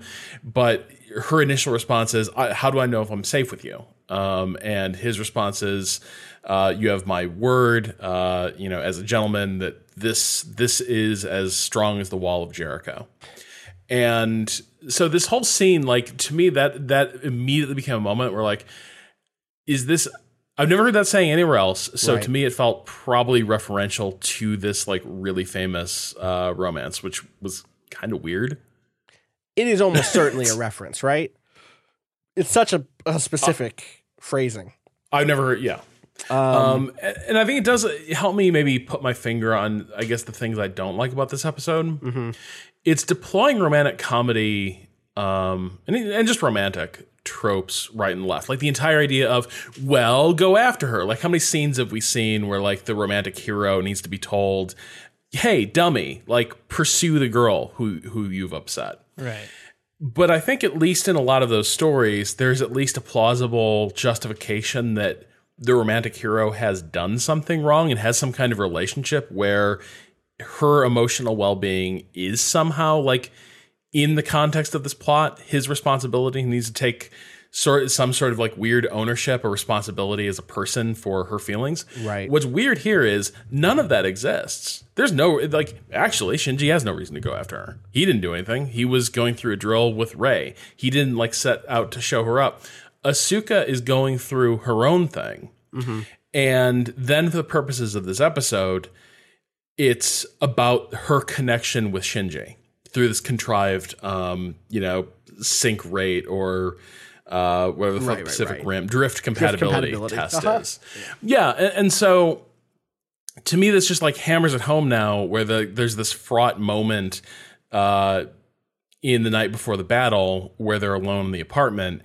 And it just doesn't land with me. Like these things are all like it is deploying so many romantic tropes and then implying all the sexual tension. But when the show has deployed sexuality, particularly this episode, it's been creepy about it and weird. Mm-hmm. And then in terms of their emotional connection, it doesn't actually justify one. It just sets up the story beats where those things have existed in other media and then sort of fills in the blank with a trope. The irony of it is, I think this sequence. Well, I don't not maybe not the whole sequence again. I I think it kicks off in a really bad bad way, but I think there are parts of it that play if they come after the rest of this episode or a couple of future episodes once there is already like a friendship between these two characters. There's a particular moment uh, a few episodes from now where Asuka says something mean spirited, but in a soft way that reveals a sort of connection to Shinji that would have set the stage for this in a way that would have felt genuine. But it wants to like jump quickly to this sexual tension before I even really know who Asuka is or why she would find any attraction to Shinji at all, right? Or vice, even vice versa, outside of the show sexualizing her as a character, um, or as a, as a you know sexualizing her body specifically. Um, she, the two of them go to bed. He's sleeping in the other room. He's not sleeping in the other room. He's awake, listening to the song again, listening, which I did not look up by the way, what Mm. that song was. That like episode twenty five. You don't hear it this time. No, you don't. Um, uh, she gets up to go to the bathroom. He fakes being asleep. She collapses into the same futon as him, uh, facing him. He begins to look at her and then moves in to kiss her her sleeping body. Uh, and then as he does it, the tape her his his tape player begins his Walkman begins to rewind itself. It hits the end of the thing. It rewinds itself. It clicks and makes a loud beeping noise, and then it cuts to him sleeping on the floor and her taking the whole futon mattress. Um, Wait, did you did you forget the thing that actually stops him Oh, from kissing you're right. Yeah, I did forget. I should have looked at my notes. Listen, I watched this last Yeah. night. Uh, She Yeah, starts. uh, she starts. She's tearing up and is whimpering the word "mommy," um, which is like the first. Go ahead. so to me, like, it's a little weird. And it's the, that it's infantilizing her at this really like hypersexualized. Yes. Yeah, yeah, yeah. Not moment necessarily, but certainly the episode. Sequ- like sequence. literally moment. Yeah. like this in the establishing shot for the sequence where she's now like crawled into his bed. Like it makes damn sure, like you know, hey, look at her breasts, Mm-hmm. and like it's very like it shoots her that way, and then as then we transition to this moment where the end result I think is kind of sweet. So he's sort of leaning in and uh you know, she sort of murmurs uh, you know, mommy and is tearing up a little bit. And the problem is in the context of that exact moment, it's creepy and infantilizing, but it does the thing I like is the next moment where he is now cut to he is sleeping by himself and he sort of remarks on this, you're just a kid. You're, you know, Just you like don't know me. any better than me. Yeah, yeah, yeah. Yeah, and it's kind of this like I do like that moment because it is the moment where officially now he's no longer going to be bowled over by Asuka quite as much. Like she's an assertive personality, but there's no longer this notion that oh she's not a she's not a kid that she isn't one of them. She's not uh, dealing with the same sort of displacement and isolation that Rei and particularly Shinji are suffering from. Like she is. It's just it's coming across in a different way. Yeah. Yeah. Um, I think this is probably a moment where I- I think again there's a much larger conversation to be had about the translation. But I think in this conversation around the sexualization of children, sexualization of, of these like 14 year old characters, it's worth bringing up in this moment that the translator from this version, which is a guy named uh, Dan Kanemitsu, uh, who was hired by not by Netflix but by Studio Khara, which is the studio that is in control of Evangelion at this point. He is their translator. He's worked on uh, I think a couple of the the rebuild movies, maybe all three. Um, Did he work on the original as well? I don't think he wrote, worked in the original. No, there Oh, was that okay. was a miss. That was a misunderstanding of that tweet that was going around. One Oh, of many that that spread through the world Yeah. in that opening salvo of of takes around Eva on Netflix. Um, but he is someone who has very strong opinions about sexualizing children in in comics and anime. Um, in fact, there's a Vice news story in which he is quoted uh, about the kind of debate uh, in Japan um, around whether or not manga and dojin that has children in it, if if showing drawn ca- characters in sexual situations should also be counted as child pornography. Uh, I'm just going to read from this Vice story, and again, we should just do a content warning at the top for this, Cado. Um, uh, I'm going to find it here. So there's an ongoing debate. That's like the, the big thing here is right. Child pornography illegal in Japan. The question of should manga and anime and fan works be considered child pornography is the bigger question. Uh, Dan Kanemitsu, a manga translator, said that the UN spokesperson had mixed, quote, reality with fiction. Quote, there is no such thing as manga and anime child pornography, uh, he told The Guardian. Child pornography entails the involvement of children and must and we must confront it for that reason. Um, the uh, he, he kind of goes on to say, I think many people will see the logic of protecting free speech as long as no actual people are harmed. Um, and the idea of like I think there's a conversation to have around free speech and artistic depiction of of bodies and sex, but like the firm there is no such thing as Yeah. is is bad. Uh, and it's not a thing that like he that is not just like a one-off thing he said once. He has like a whole there's like writing on this. This is a topic of interest for him. The idea that like uh you can't first you first they come for the underage drawn porn, then they come for the rest of your free speech. Uh yeah, dog. Uh I'm trying to find the I mean, I went deep down. I went deep down these rabbit holes. I did a whole series of features for Kotaku years ago about uh, when Nintendo was caught up in a bunch of um, controversies. Even though I think they were well within the right on what they were doing in games like Xenoblade Chronicles, in which they were changing characters who in the Japanese Right. version were uh, listed, I believe, as like thirteen or fourteen, and then uh, there'd be costumes you could put them in, like battle costumes.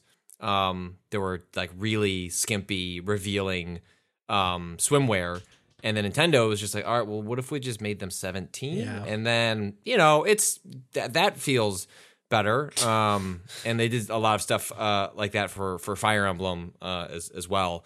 Um, so if you're like interested in topics like this, like I interviewed a bunch of localizers that were like talked through how they have conversations with like Japanese creators Yep. and like bridge these cultural gaps over uh, a lot of the times it's actual just conversations with the creators. It's not like they just switch the number and uh, you know, um, you know that's still makes you know how Japanese culture views that complicated, um, especially from our perspective. But um, yeah, it's it's a lot, and especially when you talk to fans that use the the first you know the quote unquote First Amendment argument, Yeah. free speech argument. It's boy, you go yeah, you go to some weird places really quickly if you start taking that to a logical uh, conclusion of, of what they're Yeah, I mean, like if you go to his website, he's written a piece that's called "True Morality and False Security: Thought Police Can't Protect Real Children."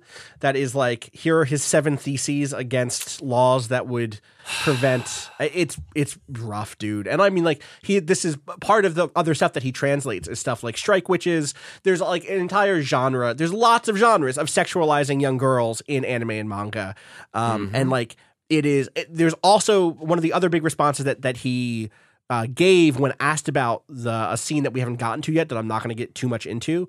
Um, and in general, his philosophy is one of kind of literalism. He is the sort of translator who, Patrick, again, you've reported on this idea and the, the question of how much of localization is adaptation versus what people claim to be quote unquote pure translation, which isn't a real thing. Eh, Like the state of craft. Well, it's a, it's a philosophy, It but it's not what people what people actually want. Right. Is uh, like like for example, just as a quick aside, like I did a feature on um, one of the Fire Emblem games. I forget which one it was at this point, in which uh, there was a a fan team that did a literal translation of the Japanese Right. text, in which Right. they were, which is on one on one hand, it's actually impossible to do that. Like you can't like you can't do that. But the spirit of what they were going for was we are going to literally translate what was said rather than doing any sort of like cultural adaptation. Whereas what Nintendo internally did like the Treehouse or 8-4, who's done previous ones, they were doing cultural adaptations in which, wow, this joke doesn't make any sense in Japanese turn into English. What is a way that gets at what they're trying to say here that will make sense for the audience that is going to to actually uh, read it and interpret it? Yeah. And sometimes you just decide, first child, fuck that. The original Japanese was first children, and we're going to keep it first children. which is bad. It's It bothers me every single It's time they fucking do it.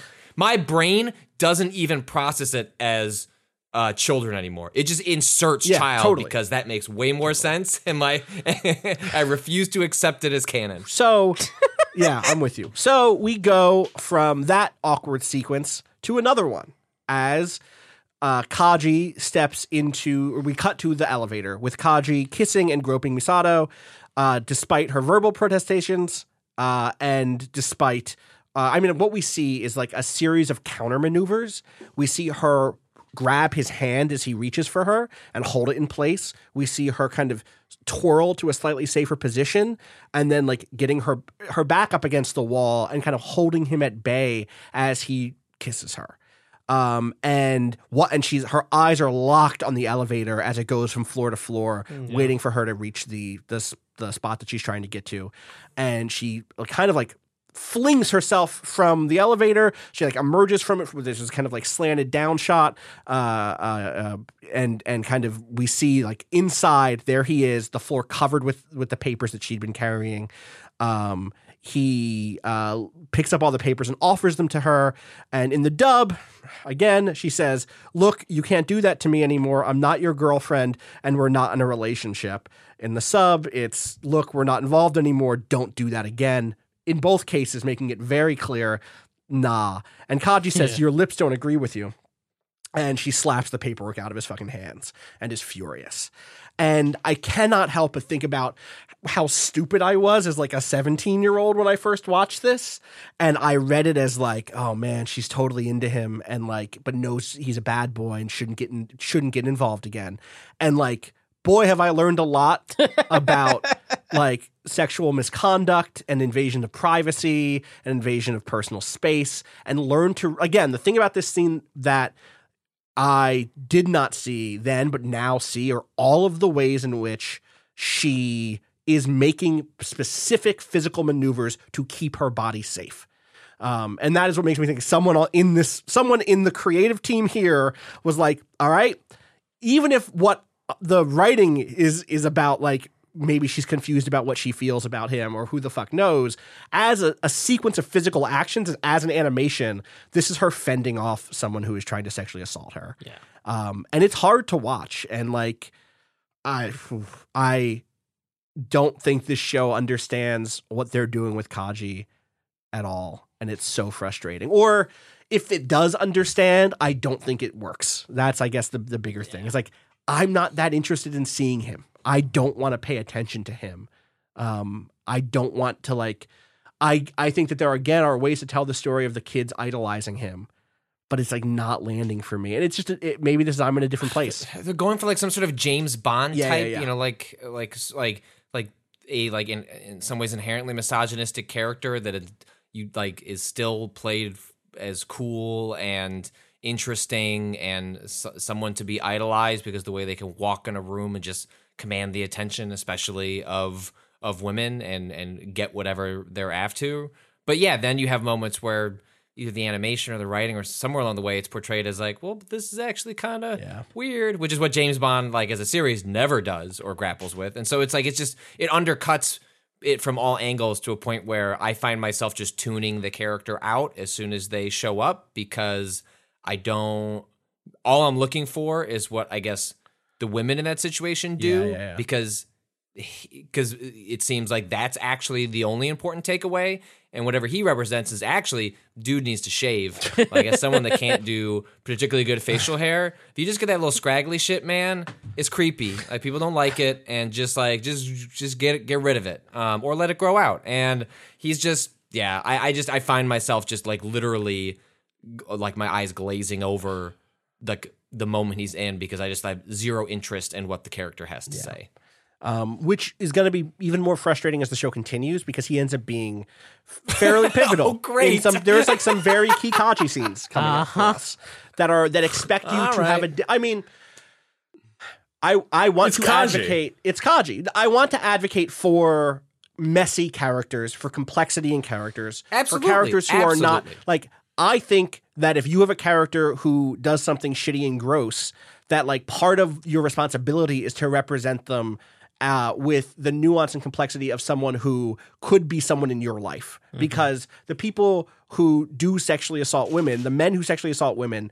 are in your life. And you think that they're like, they make funny jokes at lunch sometimes, and you have no idea what they're doing, right? Like, and I say this because this is a, we're, we're, I'm speaking to you three as other men in, in our lives. And, and I, because I know that our, our, many of our listeners who have been sexually assaulted or who've had, you know, uh, uh, have been in these situations know all too well the ways in which, um, uh, the ways in which perpetrators like of this predators, sexual predators walk among us and are accepted and are like completely like I, we're you know I'm thinking about specific people in this moment Uh-huh. who have reinvented their image after being called out on their shit. It happens constantly. Mm-hmm. They continue to like go back to work events. They continue to like re-ingratiate themselves among professional and personal peers. Um, and I think that there's a there is a responsibility if you're going to talk about sexual sexual misconduct to show some of that happening. So I don't want to say like and every time you have someone like Kaji, you have to make it very clear that all they do is shitty stuff and they're a creep all the time because that is not what real predators look like. But what the show goes on to then do is continue to do the James Bond shit where they're like, yeah, but he's fucking cool, am I right? And, and Put it- in that cool bass it- line when he right, walks in the room and the kid's like, "Oh yeah." it, it is if its goal is to implicate us and to and to say aha you're the problem it doesn't it, No, it doesn't point the That- finger that- enough yeah. again that is the read yeah. that is the if No. kaji had shown Right, up in episode right. four the two of you would be would have been like oh maybe it's doing some deep shit but by now we Yeah. know better it doesn't But now, and now at this point, every time I'm like putting up like, "Nah, I'm calling you on your bullshit, Eva." Like, I, I don't buy it. right right so well, and we'll see how that feels again in another week. I don't. There's like a couple of scenes with Kaji that I remember, but I don't remember where they show up. If it's this week, this coming next week, or the week after. I think but- it is the next. I think yeah, it is too. I'm pretty set. sure. Yeah. Um, Misato meets meets up with Ritsuko. Ritsuko is like, eh, "How about that Kaji?" And uh, and Misato was like, "Do fucking not, do less." Honestly, Ritsuko, like, just we are not going to do this. Um, finally, this show about fighting giant uh, aliens shows back up, and we get the 60 second synced ballet of death uh, as Asuka and Shinji launch and do a like a balletic fight sequence where they are backflipping away from incoming attacks from the the, the angels. Uh, they're unloading their guns at it at the same time. There's like all sorts of cool little sequences here. Um, I, I wish that Pacific Rim had tried to deliver anything like this actually. Like i get that it's going for a different scale and a different feeling of combat but man this this sequence uh, in an episode that i don't like very much this sequence rules uh, and i wish it was attached to an episode i had better feelings about all said. Yeah. um, there is also just like a lot of good little shots of people watching it at home, watching it at HQ, and then in the end, the Evas win.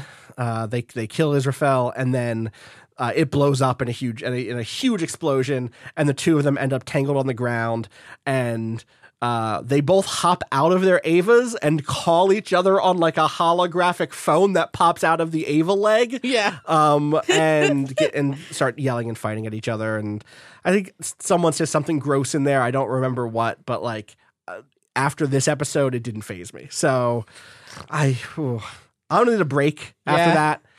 We should take a break and we'll Oh, get into the final Christ. few. I know. Listen, this is what we signed up to do. The people demanded it from us. Again, my notes Hey, we won, run we out. won that soon. soccer game. USA. USA. July, happy July Fourth, everybody. We did it. Actually, you know what? That you know, I'm going to say the women's national Ghost soccer on team. your job. No, I, that was there was no sarcasm. No, that's what in I'm that. saying. That's I'm fucking awesome. saying- I was bummed that I couldn't watch the game during while we were recording. It was literally I was watching, flicking back to Twitter, watching everyone have a meltdown. That's well, I'm saying like you know, or at the beginning of the podcast, I was like, Meh, irony, patriotism, fuck off. If there is one thing I'm happy to wave the flag about right now, it is the women's national soccer team. They fucking yeah. rule. Uh, a bunch of incredible women uh, and a bunch of incredible athletes. a lot of very good personalities on they that team. just yeah, hundred percent. Uh, women's national soccer team go on waypoint. Um, all right, let's take a quick break. We'll come back and we'll talk about um, is is Magma Diver next? Yeah. Talk about Magma Diver. yeah, I got a drink for that one. Okay, good. I'm excited for. I'm Also excited known to as, we found a way to put a giant mecha in a fat suit. Uh Uh-huh. Up top. Uh huh. Yeah. BRB.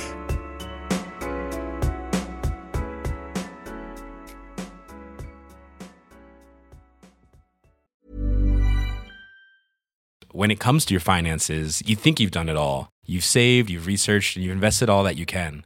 Now it's time to take those investments to the next level by using the brand behind every great investor, Yahoo Finance. As America's number one finance destination, Yahoo Finance has everything you need, whether you're a seasoned trader or just dipping your toes into the market.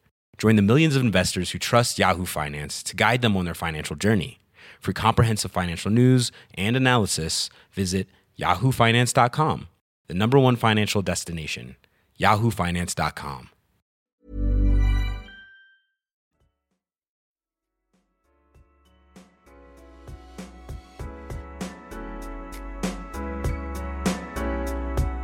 And we're back, and Asuka's shopping for a swimsuit. And thinks that Kaji is being stodgy Fuck. because girls these days, they all wear bikinis.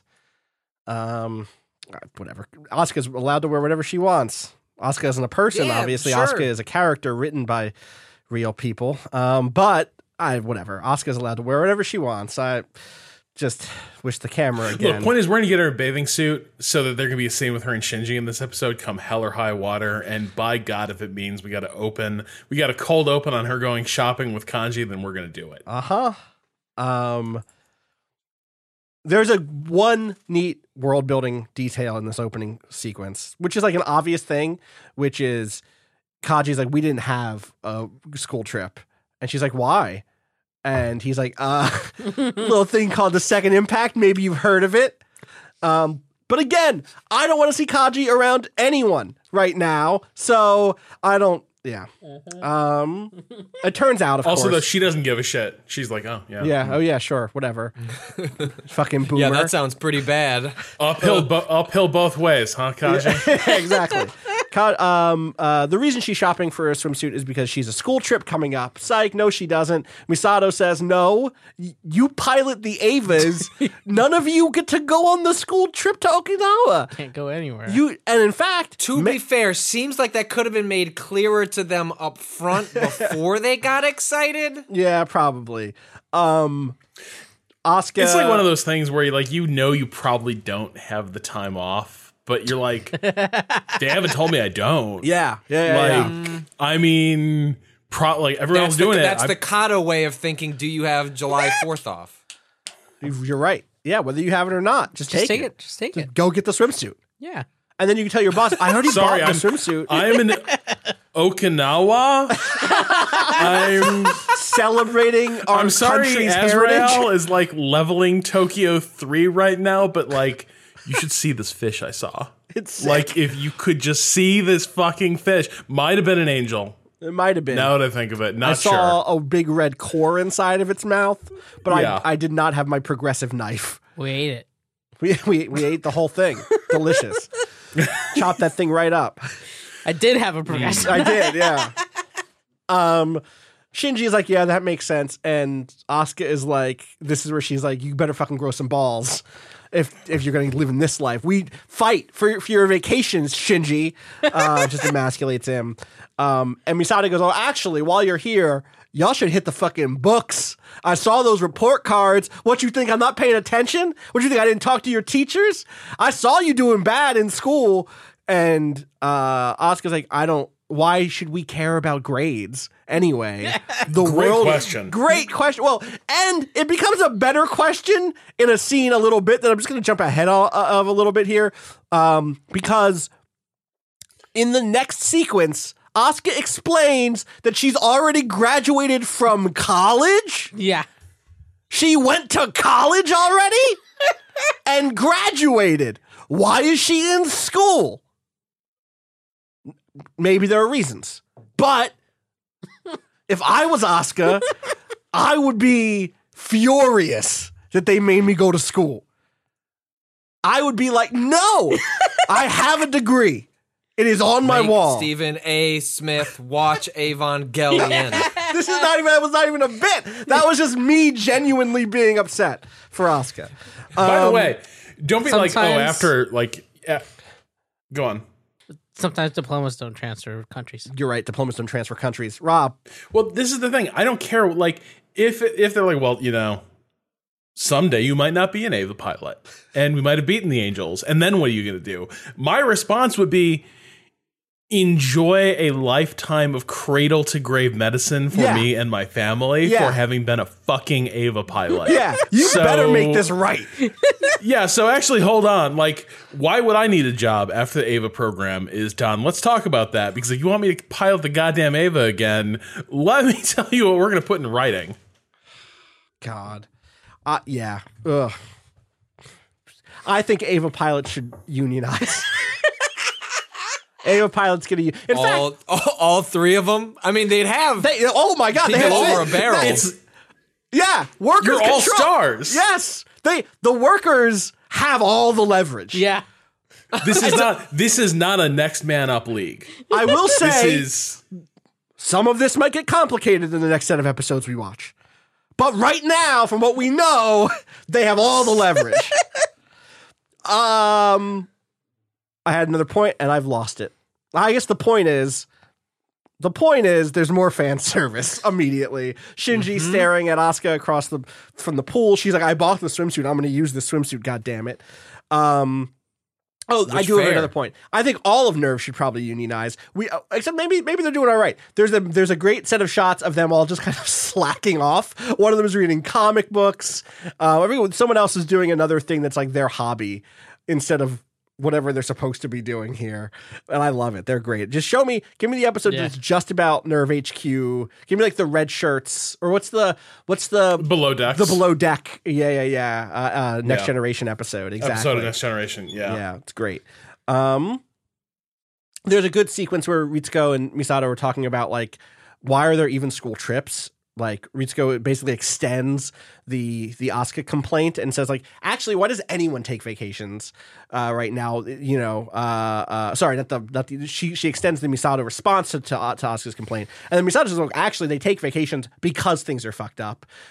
We, please any norm any normalcy any retreat from we live in a big city where giant creatures attack us every week. Yeah. Um, uh, meanwhile, um, oh, I guess this is the thermal thermal uh, expansion conversation, right? She explains the reason she gets bad grades, despite already being a uh, uh, having a bachelor's degree, at least, is that she can't read some of the more complicated kanji that's on the school tests.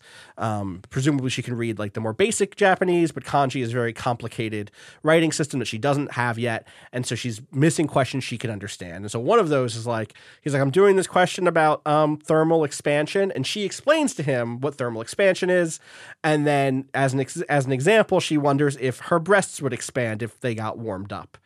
Um, which So maybe that's not a real degree she got. who, well, she is teasing Like- Shinji here, right? Yeah, she is this trying to be like, "Huh? Am I right, Shinji?" Yeah, I thought I thought that was a good zinger. Yeah, and what he is just so embarrassed by thinking about it, she completely owns- Exactly. she as a character owns her sexuality, and I I am happy about Mm-hmm. that. What I'm not happy about is when the show wants to own. What I like it when she is a, a human being, a person who is a sexual being. I don't like it when the show decides to be Kensuke and take cheap photos of her to sell to you, the viewer. Do you know what I mean? Well, it, it's in some ways it does both of those in the same scene, where Yes, it's like the way totally. the camera lings over her on the swimsuit is not her going to Shinji and being like, "Yo, check this out, I'm hot as fuck." Right. Um, Right. You know, it's it's the camera lingering over me like, "Hey, you know what? This 14 year old is hot as fuck," and it's like, "Oh, hey, camera." like, mm, like uh, I don't know. We didn't talk about this before the episode started. Um, but then you get lines like that where, and that's what makes it such a confusing read of a show because it's, or I guess it's less confusing unless it's like really frustrating because it's like I know what it's doing, so it's not confusing. It's being very clear about what it's doing often, and it's just frustrating that if it picked a lane, it could have such a stronger message, and instead it it muddles it in service of Yeah. ah, tropes um in, in a way that's just really really just undercutting the work um and i you know i just i wonder where all that comes from how much of that is just that's what's supposed to be here that's what the fans expect this is what the creator wanted to do those things probably intermingle in ways that are very complicated um but yeah hmm. We'll see Asuka as the id. No, sorry. No, see, it doesn't work. um, we meanwhile they found another angel, and guess what? Uh, and in fact, it's another. It's like another embryo. Uh, I just was bigger. I would say this is a fetus. This is an angel fetus, and it's in a volcano. Um, there's some great shots here as they discover it. There's this great. There's like the thumbnail from the from the episode itself, um, which is like all of the kind of HQ's face lined up one after the after another lit up from from the screens. That looks great. There's a moment where um, they cut to Misato in the kind of volcano facility, um, backlit by this like huge green map. That's really good. Like it, she's it, that whole sequence is great. And then like anytime that they're just showing the mechanics and the like moment to moment process of NERV working is really good filmmaking. Though I will say overall, this was not as strong of a set of episodes in terms of cinematography and stuff like that. Yeah. Um, here is when we finally it cuts to Gendo doing the mis- talking to the weird like color coded council who we don't know who they are quite yet. Um, they say that they don't want him to attack the angel. I guess I should say Misato was like, "Hey, we should fucking attack this angel. We should go. We should capture this angel uh, uh, before it gets born." Basically, um, Gendo pitches that to this group of people. They are like, "No, don't you remember what happened 15 years ago?" And he goes, "But what if maybe we could capture a real live angel?" But we know, we know, the audience knows that he has a live angel already. But they don't seem to know that, which is an interesting disconnect. Some mm-hmm. shit is happening here. Mm-hmm. Some multiplicity, some duplicitness is happening here. I'm falling back into Stephen A. I don't know why. um, uh, so it's clear. I, I think I, I read that as deception. I don't know if other people did. Is that a fair read? Yeah. Okay. um, Asuka is being sent in to dive. There's kind of a sequence where they're like, "Who is going to be the person? Who's going to dive in and get it?" Um, and uh, Asuka is going to be the one. And here it comes, Rob. She's going to need some special equipment to dive in. What's that special equipment look like? Two different fat suits. So I will say, Uh huh. even though it is a like ultimately the direction they go with this is terrible, it is a good joke when it opens with her breasts beginning to swell and she's like, huh? And there's that brief moment, and then it, they're kind of like, eh, nope, it's Charlie and the Chocolate Factory. Right. Right. Like it was Charlie and the Chocolate it's Factory. a funny gag, but then the problem is well, there's a lot of problems. But then the rest of the episode is her basically being like, "Oh no, don't look at me like this. I'm I want- hideous. right, I'm yeah. I have the shape of a fat person. Right. And so does my mech. this sucks. Yeah. And the mech's kind of cute. I'm think the mech is very cute. I Lightning love this dive suit on this Yeah, mech. it's very good. Yeah. That, that would be a good model, actually, would be Unit Oh, 2 shit. in the dive suit. Um, Yeah. they learn that uh, if they fail at this, at this capture attempt, the UN is going to drop N2 mines and destroy the entire place. Um, because no, why would we not just destroy this thing? Um, And kill everyone on the ground who's on this op. Yep. Like and and there's a low chance of this succeeding, so why are we even fucking around with this? And the answer is this is a big enough win if it goes well that we should take the risk. Um Asuka dives down there. There is some interference. The heat compression is different than what they expected or something. Convection. Convection. You're right, it was the convection. yeah. So it's moving. it's moving further down? Yeah. Question whatever. It's like further away than they expected. than they it to be expected. moving, Yeah. So they have to go ahead. What's what's up? Rob, do you want to get specific here? No, I think what I think what they're talking about like are like convection currents in the magma, which Yeah. are always flowing. Gotcha. Like it's not Right, just the, right. the way the heat is moving, where we're talking like it's convection versus conduction. This is more there's a convection current in the magma. Uh, and so like that is the thing they're battling against is that Right. the uh, you know the interior of this is always shifting and moving. Right. And so she has to go a little further than what they anticipated to get sight on to get eyes on this thing. But she does, and as she does, there are some tense moments where the suit is getting, you know, uh, the glass is, is cracking a little bit. One of the um one of the support cables starts to rip a little bit. She kind of has five support cables, and well above her, Shinji is standing next to like the big fishing reel connected to the support cables, the big like crane. Yeah. Um, at one point, she drops her progressive knife, um, or it, it breaks or something. I think it falls away. Um, but then finally, she reaches the, It was tied to the outside of the mech. And then that part Uh, to the outside of the the heat suit. Right. Yeah, that Right. part like melts away. Right. Um, and then she gets there. She sees it. She moves into capture it with a cool laser box. Yeah. It has some bullshit Star Trek thing. It's like a positronic line emitter or Yeah. something. um, and captures it in a cool laser crate and begins to bring it up. And it's totally going to work. It's just going to be perfect. They're Yeah, going to have a live angel. Oh, no. Shit. They don't. They don't Fuck. have one. Um, uh, well, I mean, they do. They've got a live angel. they, you know what? They, absolutely definitely like mission complete. Yes. We have acquired a live angel. It's here now. It's here now, in fact, and It's loose. It's loose. It's big. It gets big real quick, and we get another, effectively another underwater fight sequence. Except this time it's under magma, which means that she has to contend with the pressure in a way that they didn't have to before. This is Sandalphon, uh, and it's like a. What do we think? How would you describe Sandalphon?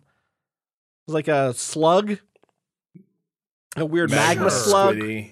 Yeah, yeah, yeah, a little bit like that. She can't fight it because she doesn't have her knife.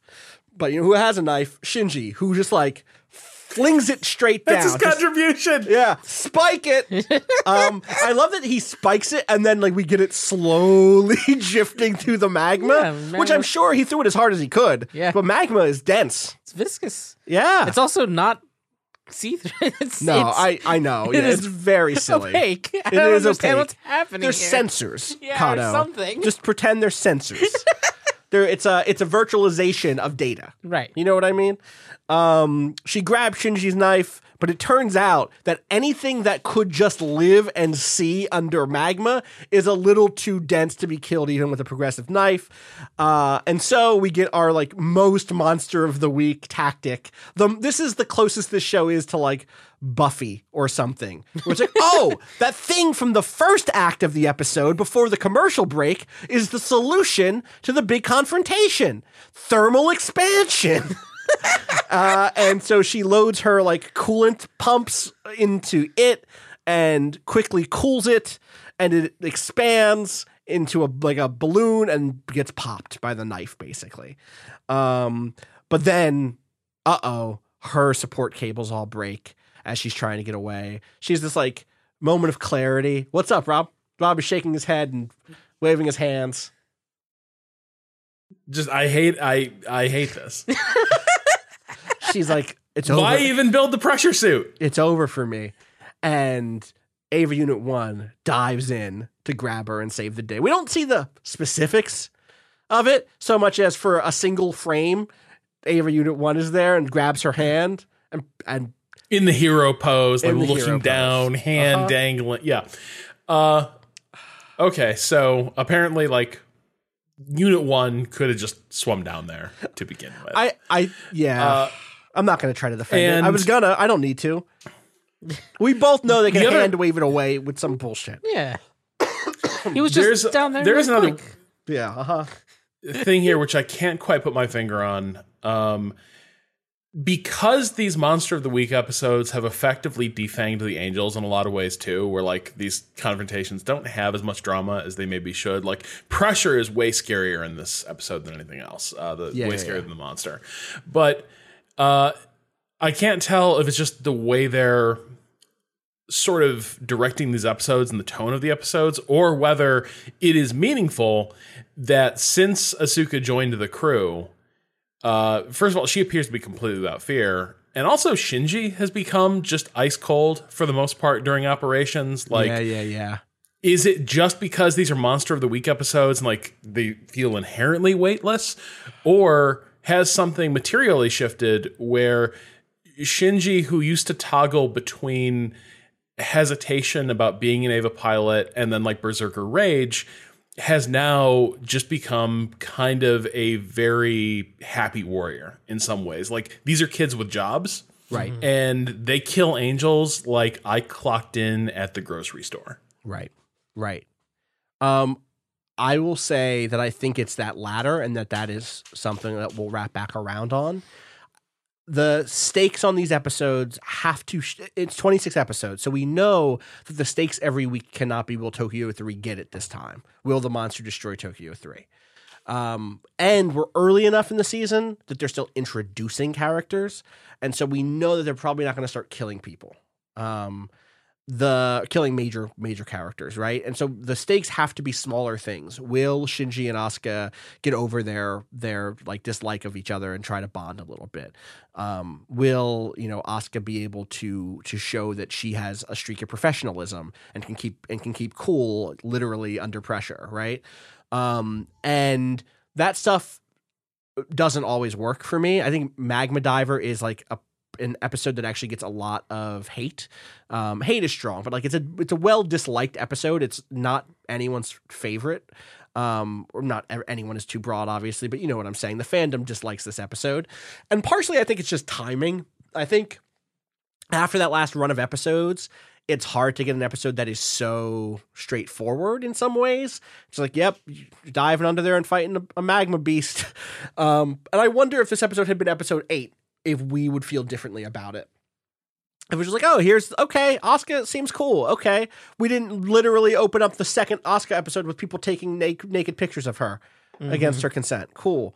Um, uh, and so yeah, I, part of me doesn't know like what to do with this stuff um, because I understand why we get kind of episodes like this in the structure, but I do wish they were better.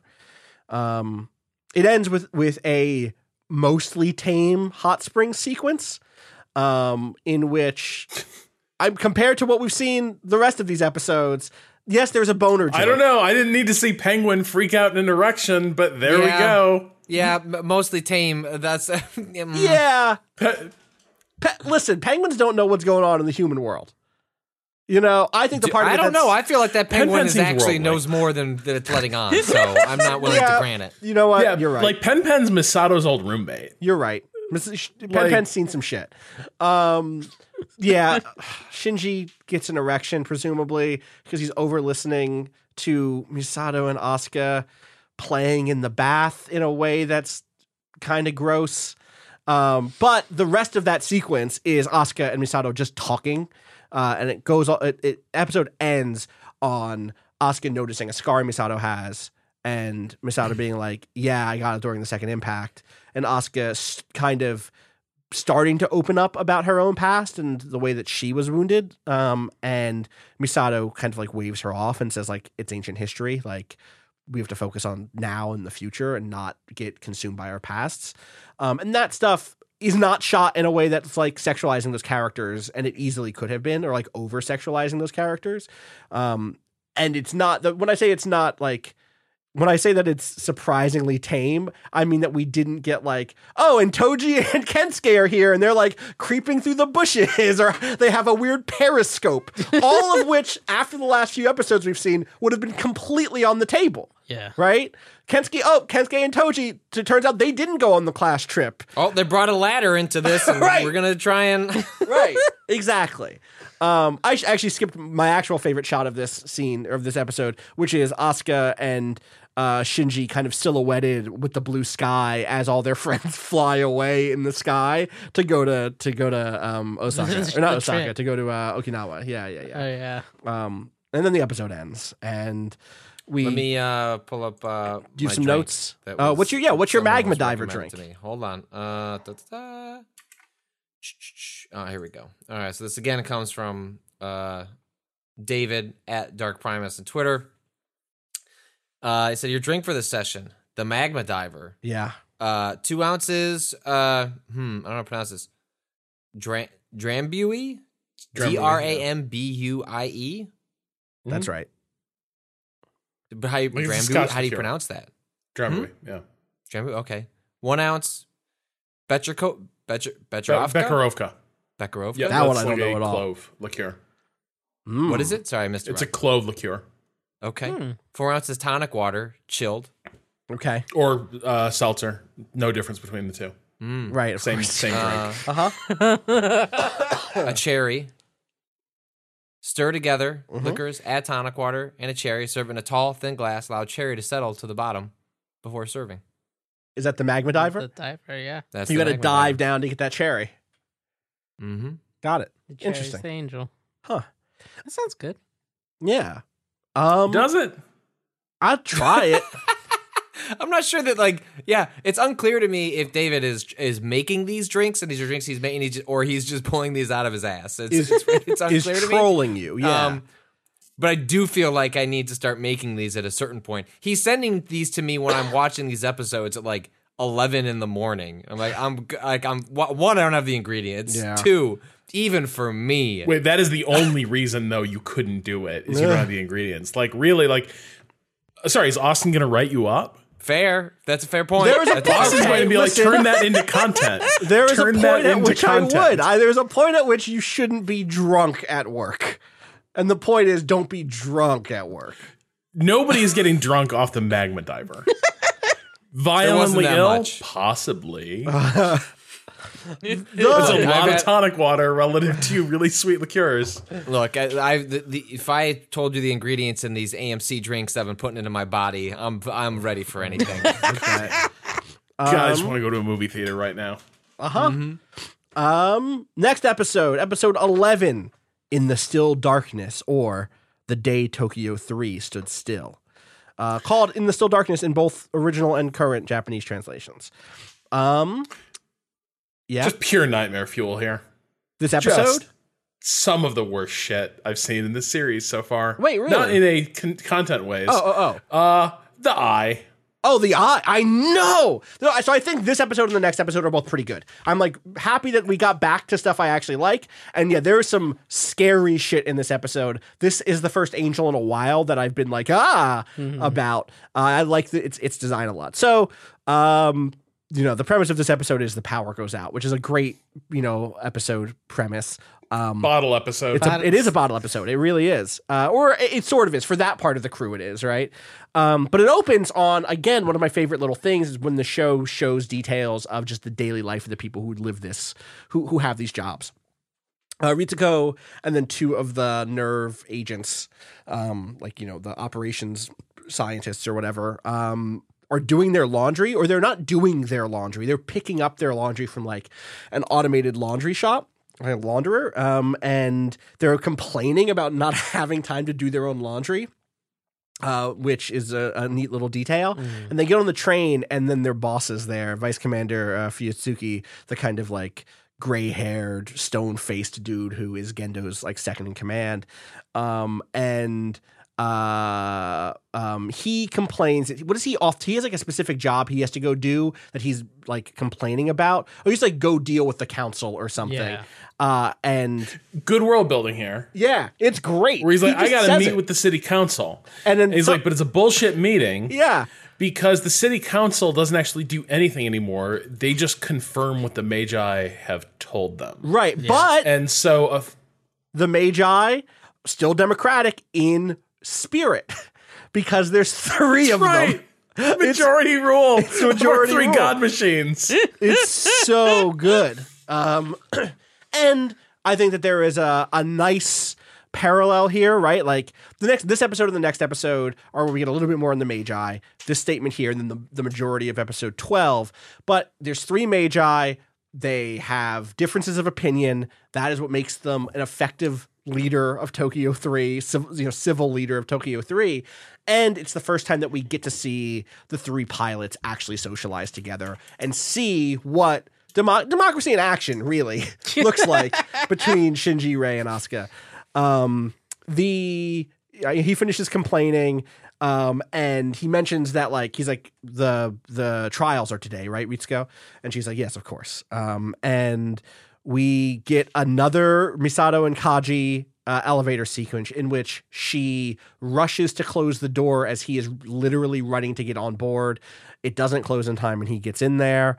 Um, and um, we get this really sad moment where Shinji calls Gendo. Did you do something else to add, Cado? Oh, she, he calls Gendo to be like, "Hey, Dad, um, it's it's parent teacher conference time. I think it's like it's career day, basically." Uh, and Gendo's like, "Why are you bothering me with this shit, boy?" No, it's here's, the thing. It's not. It it is like it's a He says that's what Misato it's is a for. it's a meet. Here's the thing though. It's a meeting specifically made for parents. right. It's not like career day where like sure I'll bring my aunt who has a cool job. Right, right, right. It's literally No, like it's- we're supposed to talk to your parents. Yes, hundred percent. So it's like yeah. It is it is career discussion interview. It's like what what's Shinji going to grow up to do is Right. what the, the thing is. And so we got a parent. Yeah, what a relevant question for Shinji at this moment in time. I know But the fact that his res- that Gendo's response is like that's what Misato is for. Right. You know, and then also stop forwarding these calls to this line Oh. in which he's Yeah. explicitly talking to like the call operator, Yep. not to Shinji. Yep. Oh gosh, That stop may have been the coldest line of the Oh. whole exchange. and then the phone cuts out, which is a great detail. Like I think if we had gotten just this episode this week, we would be in a different place with this show. Because Yeah. I think like the premise is solid, and then the execution is pretty good, and there's enough actually funny bits throughout this episode that are great, and little world building details. I think this is a really solid episode. Um, the so Gendo gets cut off. And then the elevator stops, and Misato and Kaji are stuck in it. Um, and uh, I think that is where Misato is like, "Oh, I bet Ritsuko, it's Ritsuko's fault." Um, because they're doing that test, immediately cuts to Ritsuko being like, "Not my fault, definitely not my fault." Um, and uh, Fuyutsuki, who becomes more of a character in this series of episodes, finally, Yeah. uh, is the one. He's like, "All right, we're gonna need more power," and he like sets up some tries to tries to get some backup power going um, to their like the central unit, Central Dogma, which is a great name for a place, and then to the Magi also. Um, then we get Shinji, Asuka, and Rei showing up and being like, "Swipe my card to go in. Swipe my card to go in," and it's not working.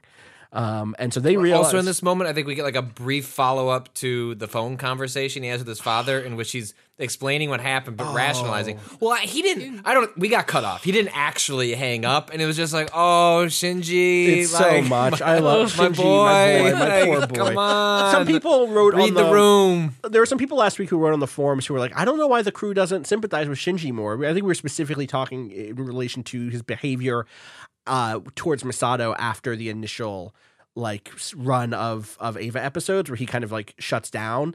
And I want to be clear that like I think that I I can sympathize with someone who is also being a little shit. Do you know what I mean? Yeah. Like Shinji has gone Yeah. through some fucking real traumatic Yeah, events. Shinji. Yeah, I have yeah. His nothing. father sucks. His father's and is causing real lasting trauma. Yes.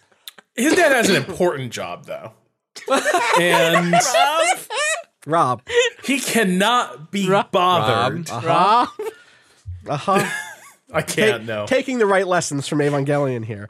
Um uh so yeah, the three of them are like, well, we gotta also, get in there. okay, I do envy Gendo this though. Yeah. the best way to enter and exit a conversation that you just want a piece out of is definitely on a little elevator that like just goes and like causes you to leave a scene Uh-huh. or like causes you to enter it. Like I think more workplaces should be designed Okay. to allow us just to I'm sorry, I need to be somewhere else right now. Uh-huh. And just like you're gone. I'm like stuck in the break room trying to get a cup of coffee, and then two people come in and like, so did you see uh, the game? Like, uh, yeah, it was great. Gotta go. Just put me right in the podcast booth. Um, You just want to be a living Austin Powers joke, is what you e- want. exactly. Uh, the angel arrives, um, and it's sick. This is Matariel. it is like a big. It's like a big black spider. We only see the legs. You only see the legs. You're right. The Yeah. legs, these huge, just like di- hyper angled.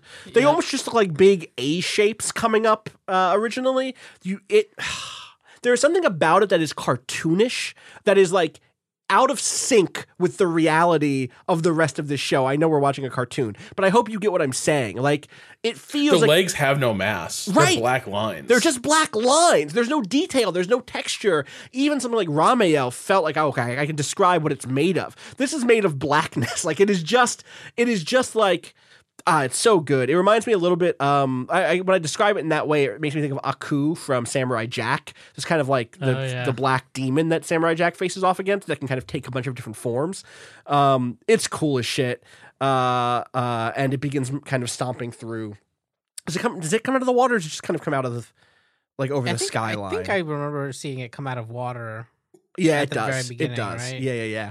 And starts to march towards Tokyo Three. Um, they we get a bunch of intercuts through this episode of the the uh, Japanese defense force being like, "Whew, that sure is a that's an angel." So we hear from uh, Gendo yet? Has NERV called us? What's uh, what's going on with them? Uh, whew, still that's still an angel, uh, Still out there. which is very good. Um, and I think at that point we we cut back to um, we go back to Misato or we go back to Gendo here? I forget which. the Misato stuff in this episode doesn't really go anywhere. They're in the elevator, but and and there are a couple of moments where Kaji is shitty and is like, "Eh, Misato," and she's like, "Don't even fucking think about it." And they don't spend too much time on Misato here. Um, at some point in this in around here, again, my notes get bad here. Gendo, we get an amazing shot of Gendo looking incredibly. Oh, I'm Gendo. I have everything under control. I'm not bothered by the heat. In fact, I think Oh, God. specifically Misato That's says good. Somebody calls out. Not Misato. Somebody is- calls out like he's just stone cold. Like damn, Wow. like so great. it- we're, Unbelievable. we're just roasting down here, and he's just utterly unflappable. Just in a and then hard outfit. cut to his bare feet in a like tub of water. in a bucket of water. yeah, and then- and he turns to his aide and is like, "This water is lukewarm." And the aide is like, yeah. It's so funny. It's so I mean, this episode specifically is sort of a Gendo episode. We see him take action. We see that he is, for all of his cold indifference to humans, he cares about NERV as a project, or he is willing to get his hands dirty. He is willing to like do physical labor, is really what it is, right? He cares about the thing he is doing. Whether or not he cares about the people involved, who knows? No. that we have an answer. No. um uh the pilots, the the the, the you know the uh, Shinji uh, Misato, not Misato, Sh- Shinji, Asuka, and Rei try to call. The phones are dead, um, and they realize like, all right, we gotta just go there. We have to figure out how to go there. Um, Rei remembers that they have like emergency manuals for moments just like this, um, and they realize like, okay, we have to figure out a way like to go through like tunnels and um, you know ports and weird crawl spaces to get there. Um, meanwhile, Ritsuko and one of her other aides also kind of goes down that way. Um, and they decide, the group there decides, like, all right, well, we can hear, there's like a stomp or something. It's like, oh, an angel's definitely here.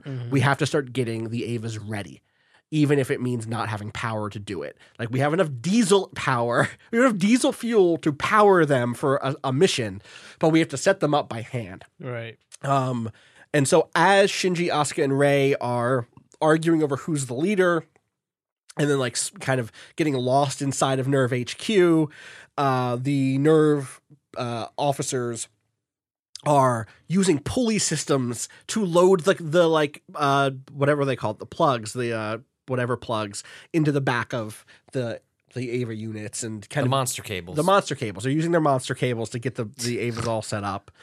Um, there's a great And, and I will say, like one thing I enjoyed about this bit was that, like, I re- I wrote a note. It was like, uh, this episode made me realize, like, wow, the show really forgot about Rei for a long time. Yeah. um, just whoop, shuffled Rei off screen. She has a big moment where she's supposed to smile, and then just wow, Gone. Um, where'd you go? Um, so it was nice to eh, like have those characters in the mix with one another, where it feels like the show is finally like, okay, we've done enough establishing with this trio that probably like the, the true arc of this series is going to be centered around the dynamics of at least what we know so far Yeah. the three of them um, but it just seemed I, I didn't notice it as much moment to moment because there was stuff happening but the moment rei comes back like oh right like she just had like an enormous personal revelation or moment or however you want to characterize Yeah. it um, however the show wanted to characterize it and then just promptly like like dropped her like an anchor um, and it was just it came across as very odd to then just suddenly bring her back in even though it's like welcomed that we have an opportunity to at least see how she starts bouncing off this new dynamic of Shinji and Asuka. one specifically we get a lot of Asuka and Rei personality clashes, right? Where Yep. it is Rei is calm and collected and by the book and you know listens to orders um, and does things by protocol and Asuka is take charge and like brash um, and It's like we're gonna f- charge forward and find a solution. Um, there's also a B plot in this episode of like one of the other lesser NERV like members who was being sent out to get Misato's laundry, trying to get back into NERV HQ um, by commandeering a political campaign van, Yeah. which we know is a bullshit van. Or the, I mean, the people inside are probably think that they're doing real work because they're for the council, but like we know that the Magi control everything. Yeah. And so it's like a campaign van, like a, that's going around just saying the slogan again and again to get out the vote for whoever. And I don't know why that arc is here, but it's funny. I'm fine with it. It's- How else would they know there's an angel? I guess you're right. That's how they know there's an angel. Um, uh, there's a great gag while they're kind of while Asuka Rei and, and Shinji are trying to like get down to NERV HQ, where Asuka leads them the wrong way and opens a big door, which reveals the body of the angel, which is a football shaped like oblong oval thing sphere thing that is covered in weird cartoon eyes. But mm-hmm. like And again, the colors are all wrong. Yes, the colors are like it, it- You know what it looks like? It doesn't look like it has eyes. It does, but they look like the way eyes are on animal, like fake eyes are on animals sometimes to make you think that they're looking in one direction. Like, oh, this frog has a pattern on it, and the pattern, or like a butterfly, looks like it has eyes on its wings or whatever. Except it's real eyes, and they're like bright, weird colors, like yellow and blue and red or something. It reminds me of like old, uh, like uh, medieval ages, like Yes. weird, like I flashed like Sideways. Orthodox uh, Christian church art. yeah, Yeah, yeah, yeah, totally. to a That's- degree in terms of like the bright colors that stand out against uh, like sort stained of glass like situation. Yeah. Yeah. I mean there is like there one of the eyes is literally in a big weird pyramid shape. It's Yeah. like a pyramid and then inside of it is a big cartoonish eye, you know, symbols and whatnot. Hey everybody Kyrie's here. God, Jesus. Um sorry, I'm thinking about Twitter. Uh Eventually, they all get there. Like, uh, uh, not a lot happens in this sequence. The the they get to the um to NERV HQ. Uh, Gendo has it has said basically he believes the children are going to get there, or he acts in such a way where he believes that they're going to get there. Um, and the uh the kids get into the I there is a moment of like don't look up our skirts Shinji while they're crawling through a crawl space. But it's over quickly thankfully. And it isn't it isn't explicit. We don't it's not like we get Shinji's vision or Right. anything like that. So that stuff is like whatever. Um they fall out of the vents. They're revealed to be there. The NERV HQ is like oh the kids are here. Get in the robots. Time to go. Um uh, and and we do get Shinji looking at Gendo and seeing that he's like, my dad is actually doing real work for once in his life. My dad is like out there helping people do stuff, um, which is which is like interesting and compelling. Um, the the ways in which the thing that I like about this stuff with Gendo is it never feels like Shinji. It's not like oh the the real Gendo does care deep down in his heart. It's just that the the kind of totalized picture of Gendo that Shinji had in his head is not 100% accurate. He isn't just the person who steeples his fingers and says rude shit to you. He is that guy though. That it is not that like you can you can forgive that part because sometimes he's willing to hold a rope and, and help people work. but it is it does disrupt this vision of Gendo for a moment. And part of growing up is kind of reckoning with your various images of who your parents are and who authority figures are. And I like the way that happens over the course of these next couple of episodes where, you know, Shinji eventually gets a compliment from his dad for the first time ever in his life. And the ways in which and this isn't just with parents but with authority figures in general there are times when you go like oh maybe maybe i had them wrong. Maybe i don't have to rock the boat. Maybe like okay maybe it's good that they're in charge and and i we just have to keep doing the thing where i try to get approval from them. And seeing that sort of those wheels turn in shinji's head is actually really good. And like mm, okay okay you're you're probably setting yourself up for disappointment again here shinji but that is deeply real. Yeah. um, they get in the Evas. The Evas try to climb a big silo to launch because they can't launch. There's no launch component. Asuka is very embarrassed by the fact that they have to like slowly spider climb their way up the side of these walls to launch. Uh, but the the angel catches on real quick and does a very gross thing. Um, I think the the less It go ahead weeps corrosive like fl- liquid from fluid. its eye orange profusely. acid, but it's thick. It is viscous. It feels Yeah. gross. I ugh. um I'm glad they killed that angel. oh, I guess spoilers. okay, yeah, okay. No, this one got away this week. The angel gets away. What a They make twist. friends with this one. Yeah. Um, the There's always one. there's always one, right? the the corrosive acid stuff like burns through parts of part of their their uh, Evas. They duck into like a little duct. Um, throw away their battery packs. Their like their battery packs are empty. They kind of had extra battery juice ready to go, which I think was like talked about in a throwaway sentence a few episodes ago that they said that they were investigating, like experimenting with that stuff. Yeah. And so now they are down to their five minute warning. That sometimes one minute warning when it's convenient. In this case, it's five minutes. And who has this plan? Is this Asuka's plan? Yeah. Mm, mm, yeah, I don't remember. I think it's Asuka's plan, and it's like, all right, one of us will just like be a shield. You'll like hold yourself in the entire like launch silo, one hand in each hands and feet kind of spread out so that you're like blocking the corrosive acid, while another support unit goes down and tosses up a rifle, and the third person is braced and ready to shoot this fucking thing. And so they do it. Asuka says, I'm going to pay you back for saving me, Shinji. I'm going to be the person who defends you this time. Rei goes down in support to get the gun, tosses up to Shinji, who's going to, you know, plant his feet and take the shot, and it works. Uh, and they wreck that thing, um, and the angel is destroyed very quickly and simply. It's a kind of a quick sequence given the buildup, and I'm kind of fine with that. I'm, I'm happy that we spent the time like literally in the candlelight more than on the battlefield Yeah. um, this episode.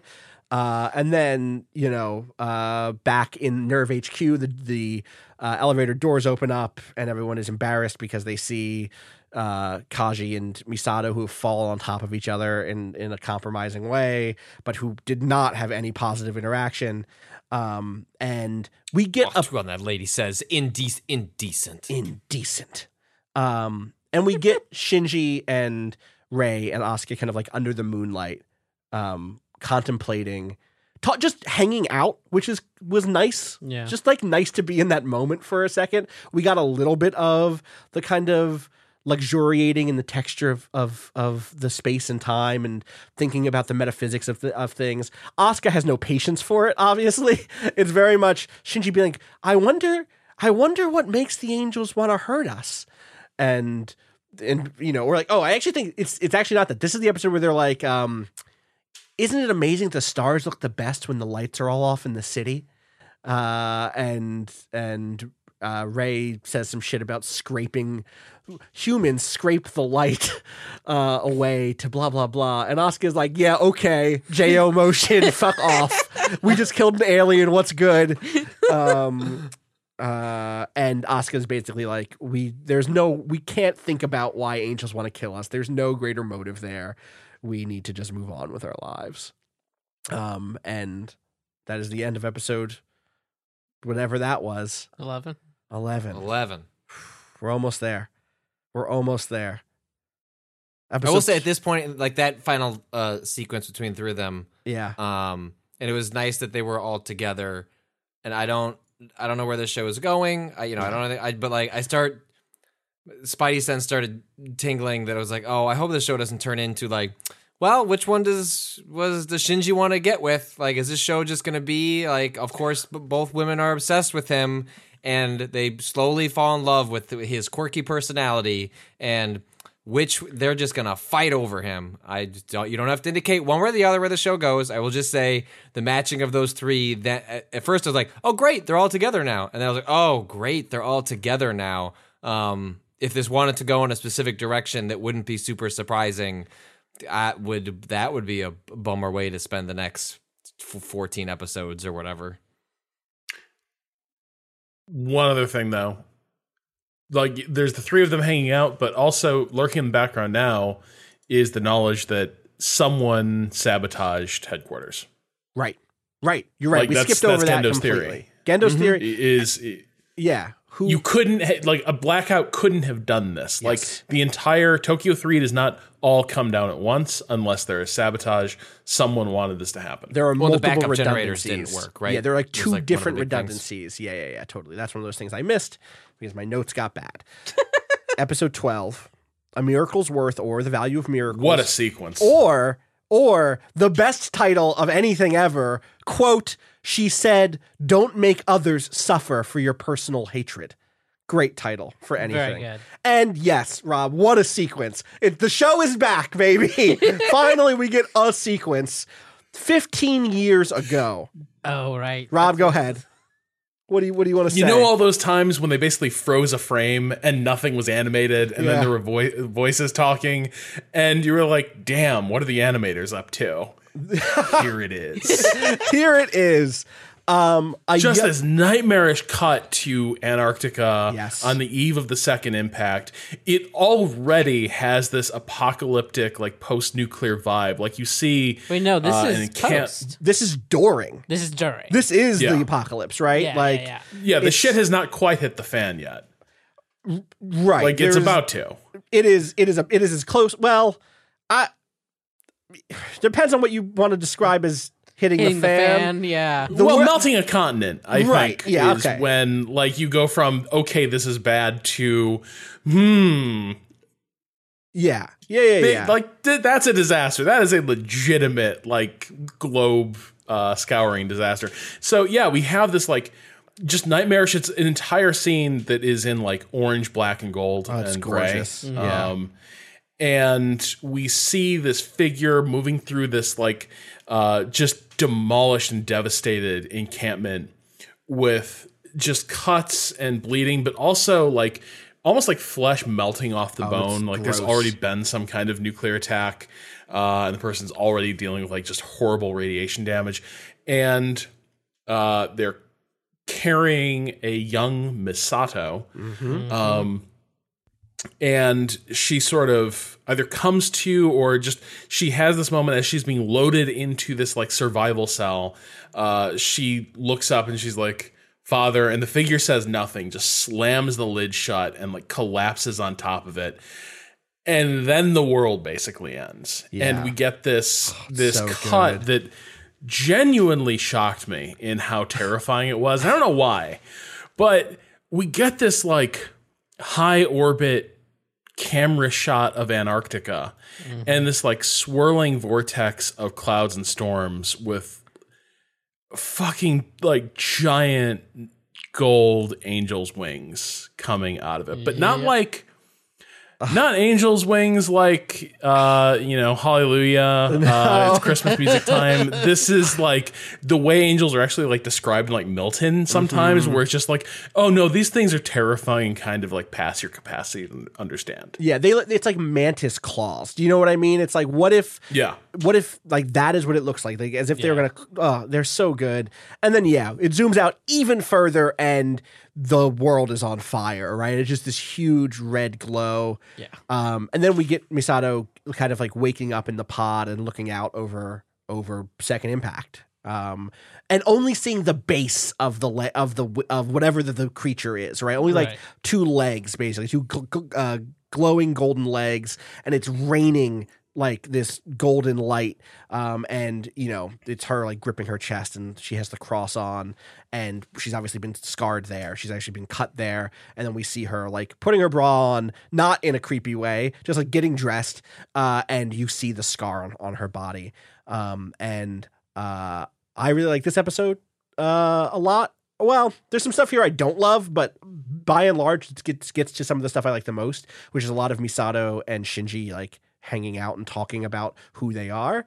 Um, uh, we jump back forward again, forward in time. She's getting dressed, um, and uh, is this the sequence where they notice Toji and Kensuke? Yeah, they notice that she has gotten a promotion. They come in, I think, like for the morning to get Shinji to go to school or whatever, or to hang out. I don't remember what.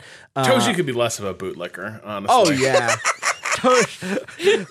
Major. Like he's basically saluting uh, the deepest bow he could possibly give. Um, they congratulate her for her promotion.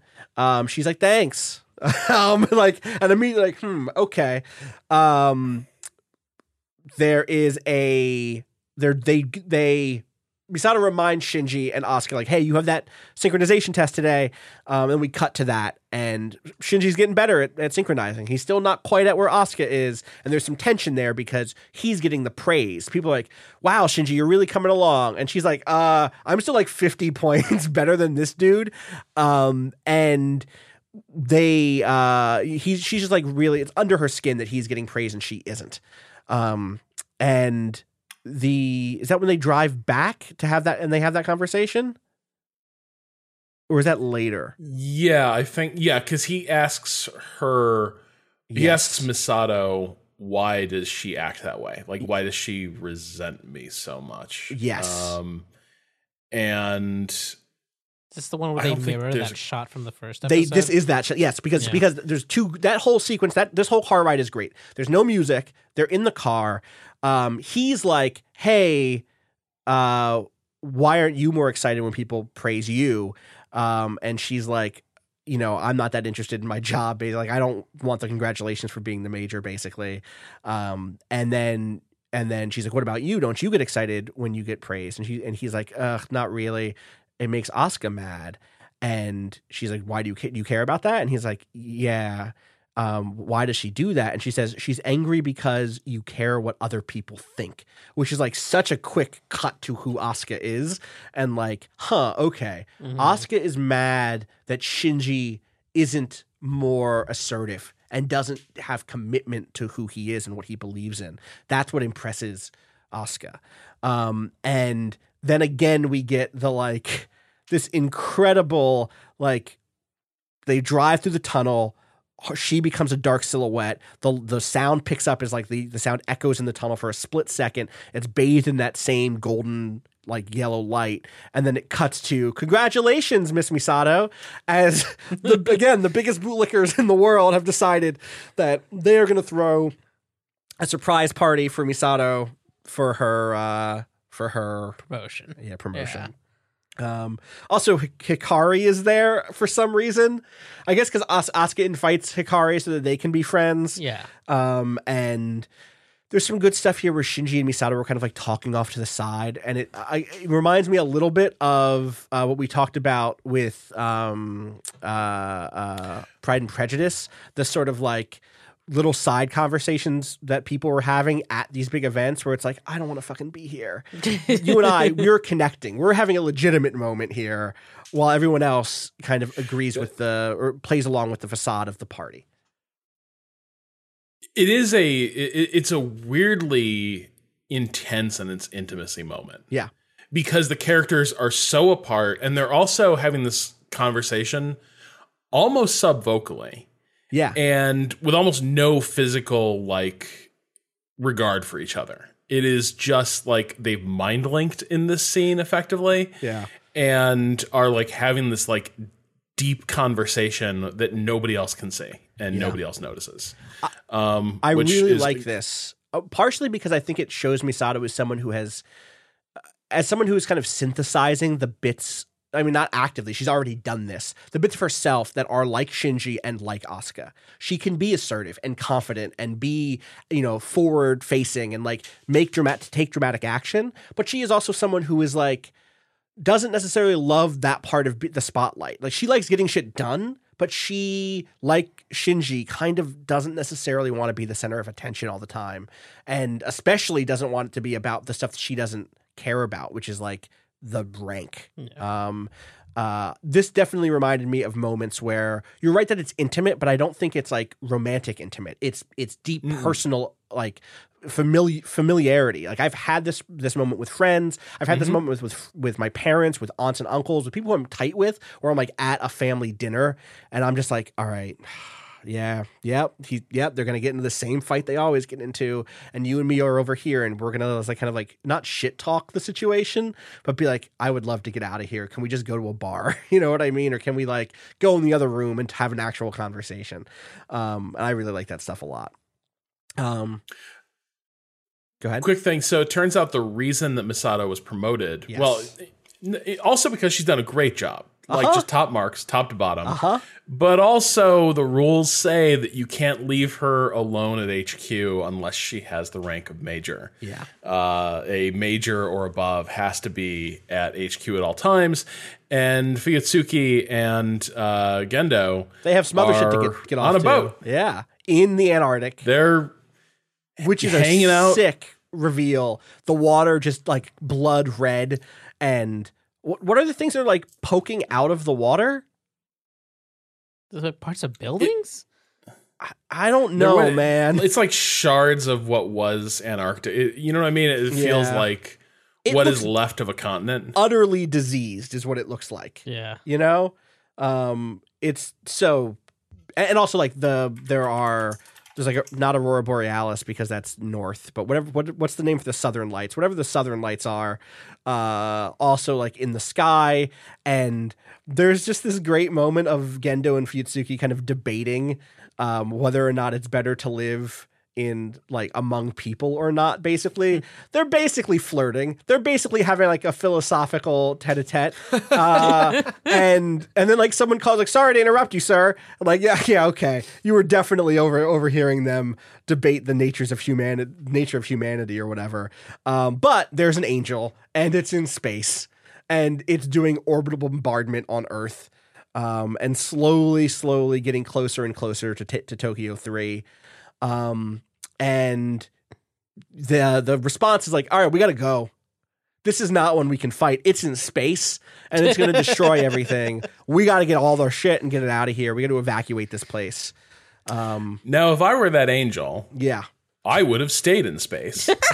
I would have simply, yeah, continued to drop small bits of myself all at once instead of landing all at once. Um, Misato evacuates everyone. Misato takes control. And, and to your point, like, she is in command because they're gone.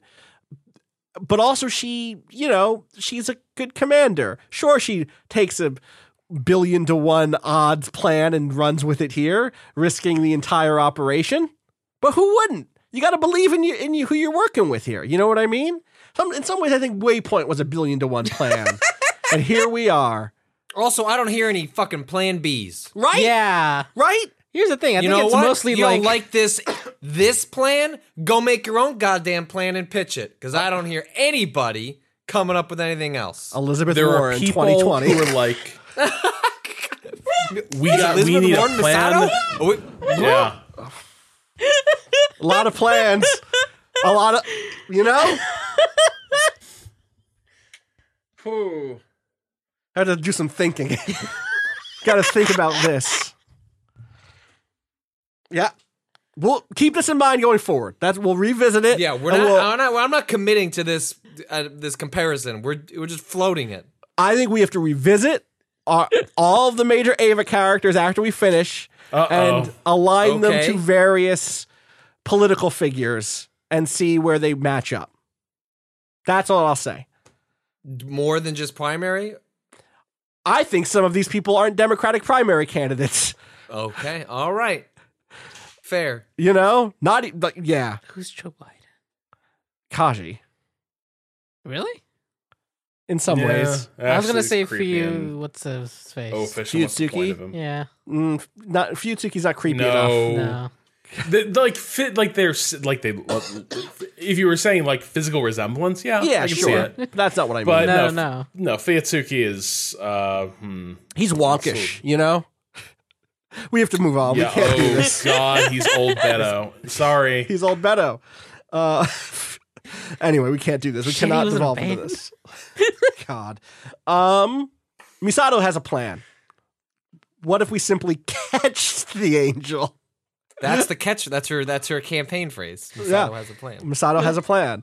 Um, the angel is going to descend from the heavens as a giant bomb to destroy Tokyo 3 and NERV HQ and the Geofront and everything else. But if we keep the angels here and have them activate their AT field at the last moment, like catching uh, a a you know um, uh, a fly ball, it'll be fine. We'll catch it, we'll stab it, it'll be it'll be great. Um, sure, the impact zone is miles across, so they'll just have to really cover that distance as best as they can. Um, there's some cool shots here of like the pilots and her like meeting in weird dark spaces and like the the entire premise. Also, the angel looks weird. It's a big orange, another eye monster, basically. Uh, it's like a big orange satellite monster. Yeah, Um, like eyes and like weird.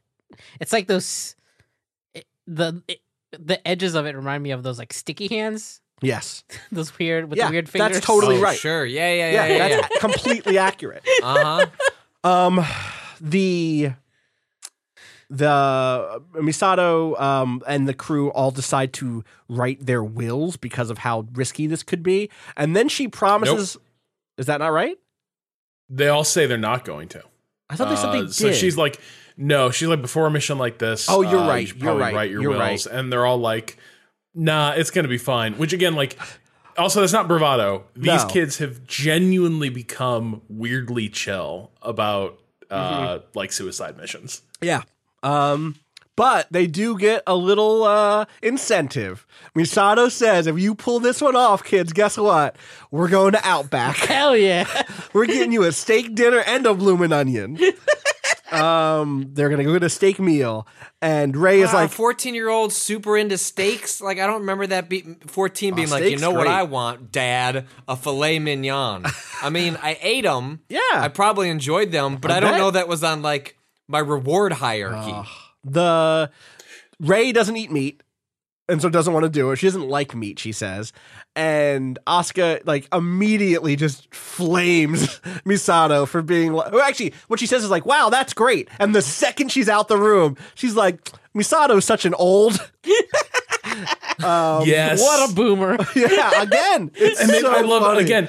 Oh, that's too mean to Misato. Misato is she may be in that age class. No, she's but no come on. Boomer. No, no, no. But I do not. love the immediate like they all had that conversation again, just like looking at where Misato just departed. Yeah. like it's just all that. So this idea sucks, right? It's just all like just as an aside, like Uh-huh. Yep. this is terrible. Well, because uh, I they like it because when they ask doesn't. Right. Go ahead.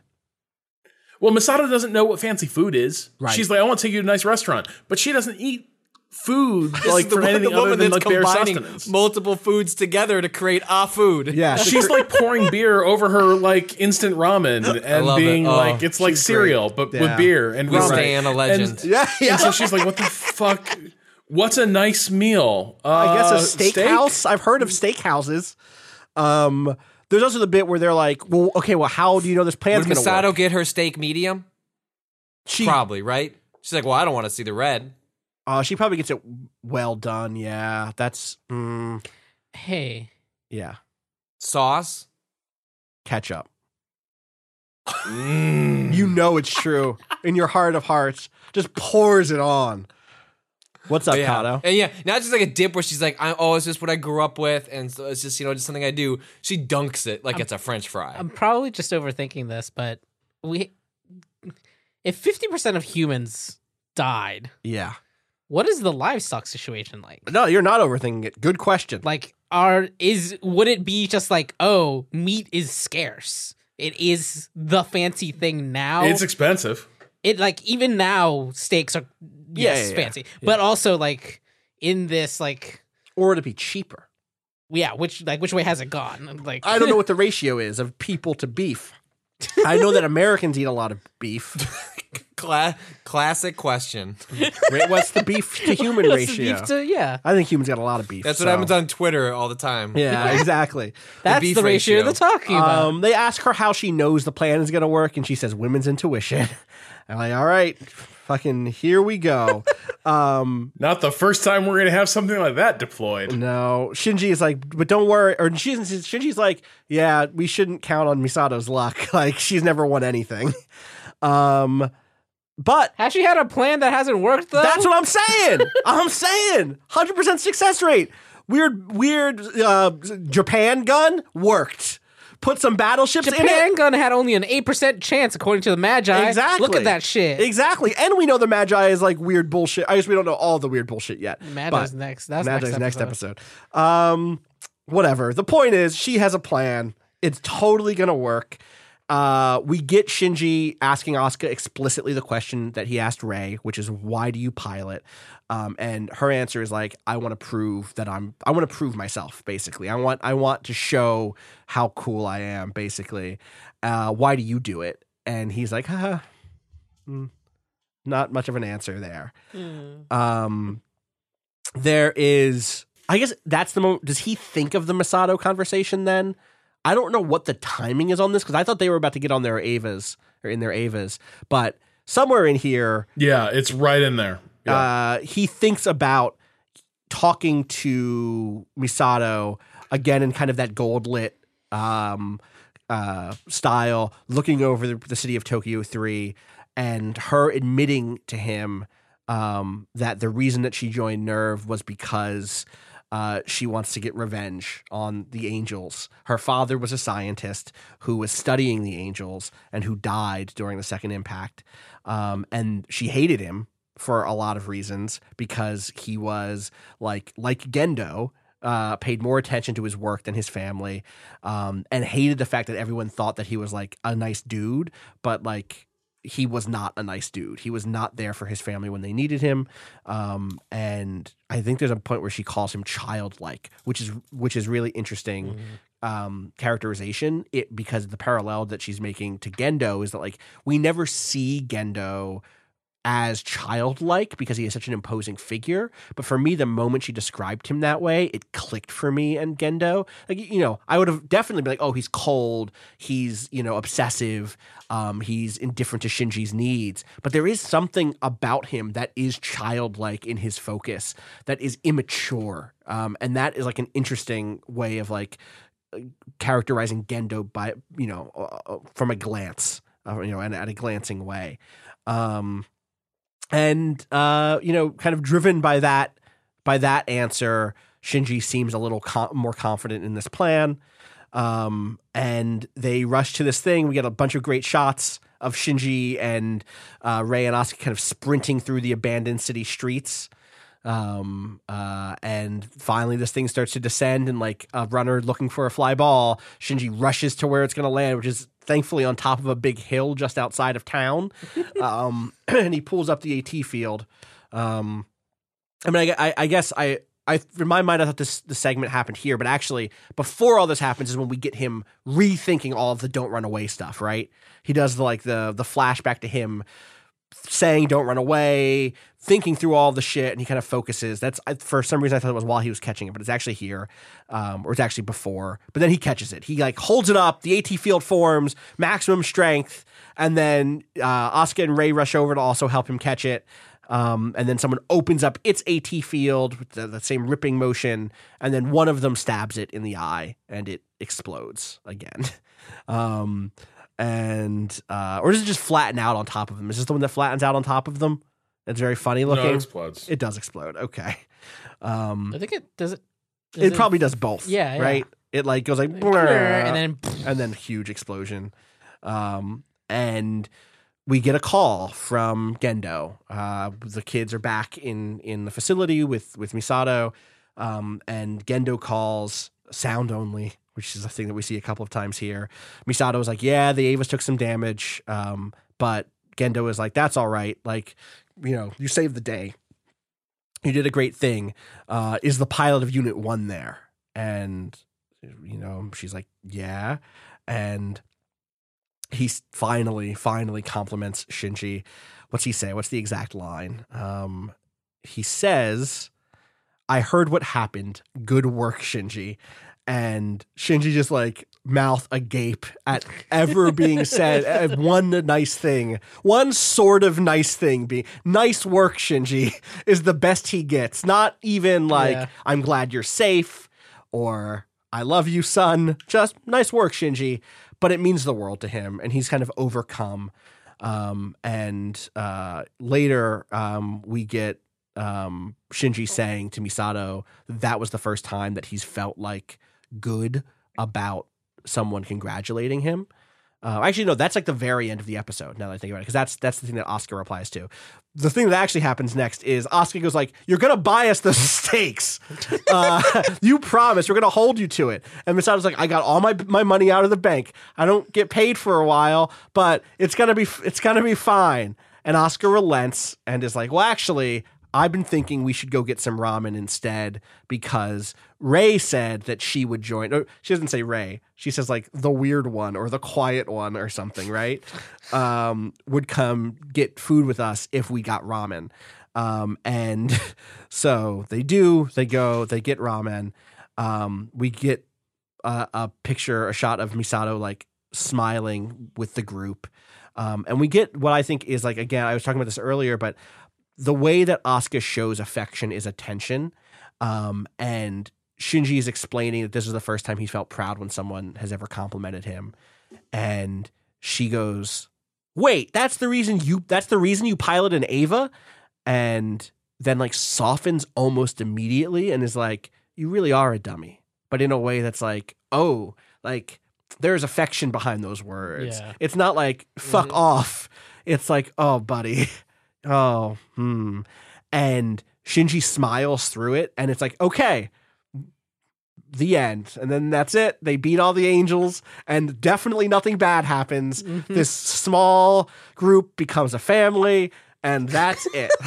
this is like going to be as close to a happy ending as this group is gonna have available to them. I know it in my heart. I know it. And I I instead the You show know that in your brain, not in your heart. I know it in both. I know it in my storytelling heart. I know that you put this in episode 11 because by episode 22 things Uh-huh. are going to be dire. um so yeah. Uh I, that was a good episode. I think this episode mostly works for me. It's like Yeah. pr- pretty straightforward, but the stakes feel real because they're they're so big.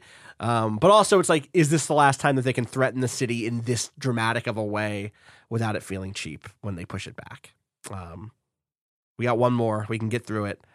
Yeah. Six this week, six next time, and then we're back down to less. We can do it. we can do it. I believe in us. Episode twelve. No, episode thirteen. Episode 13. thirteen. Final episode. Angel infiltration or an angel's invasion or Lilliputian Hitcher. Yeah. Hell yeah. Yeah? Just That's like tremendous. what the the name you mean or the episode? Yeah. Oh, the name, yeah. Um, I think the a episode's pretty good. Also, it's another like it's another high concept episode. no. you don't like the episode. What's your what's your beef with the episode? Let's lay it out. So it is so clearly a this is the Ritsuko oh, episode. Oh yeah, absolutely. that again I think diffuses a lot of the interest or tension. It's like, yep.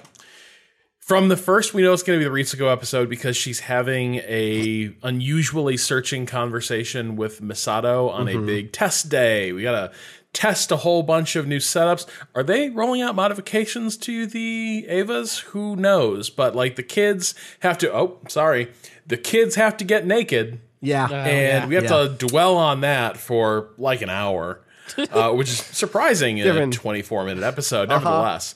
Uh, like an hour, these kids are like, "Boy, we sure are naked. Super Would naked. Be terrible if we saw each other." And then there's the like, will the adults peep on us as we walk down the sort of gangway Ah. to the testing chamber, whatever.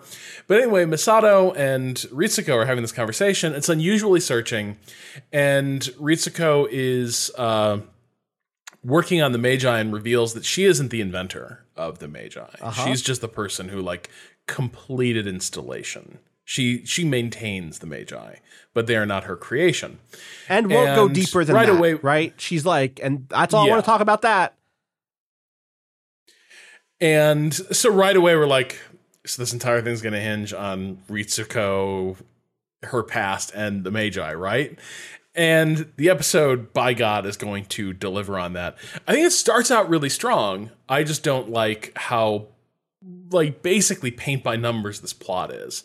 But this feeling of it is a boring routine day at NERV Uh-huh. that begins to not all at once, but slowly and incrementally go wrong does feel really good. This is a really effective sequence for like first there's some weird readings Uh-huh. and people are just continuing to talk over it and around it and like are half paying attention and are mostly doing things they don't get yelled at or so that there's no bullshit they have to deal with their boss. But like increasingly the readings are getting weirder and there's the sense that maybe this is something we need to pay attention to. It's a very good like disaster episode.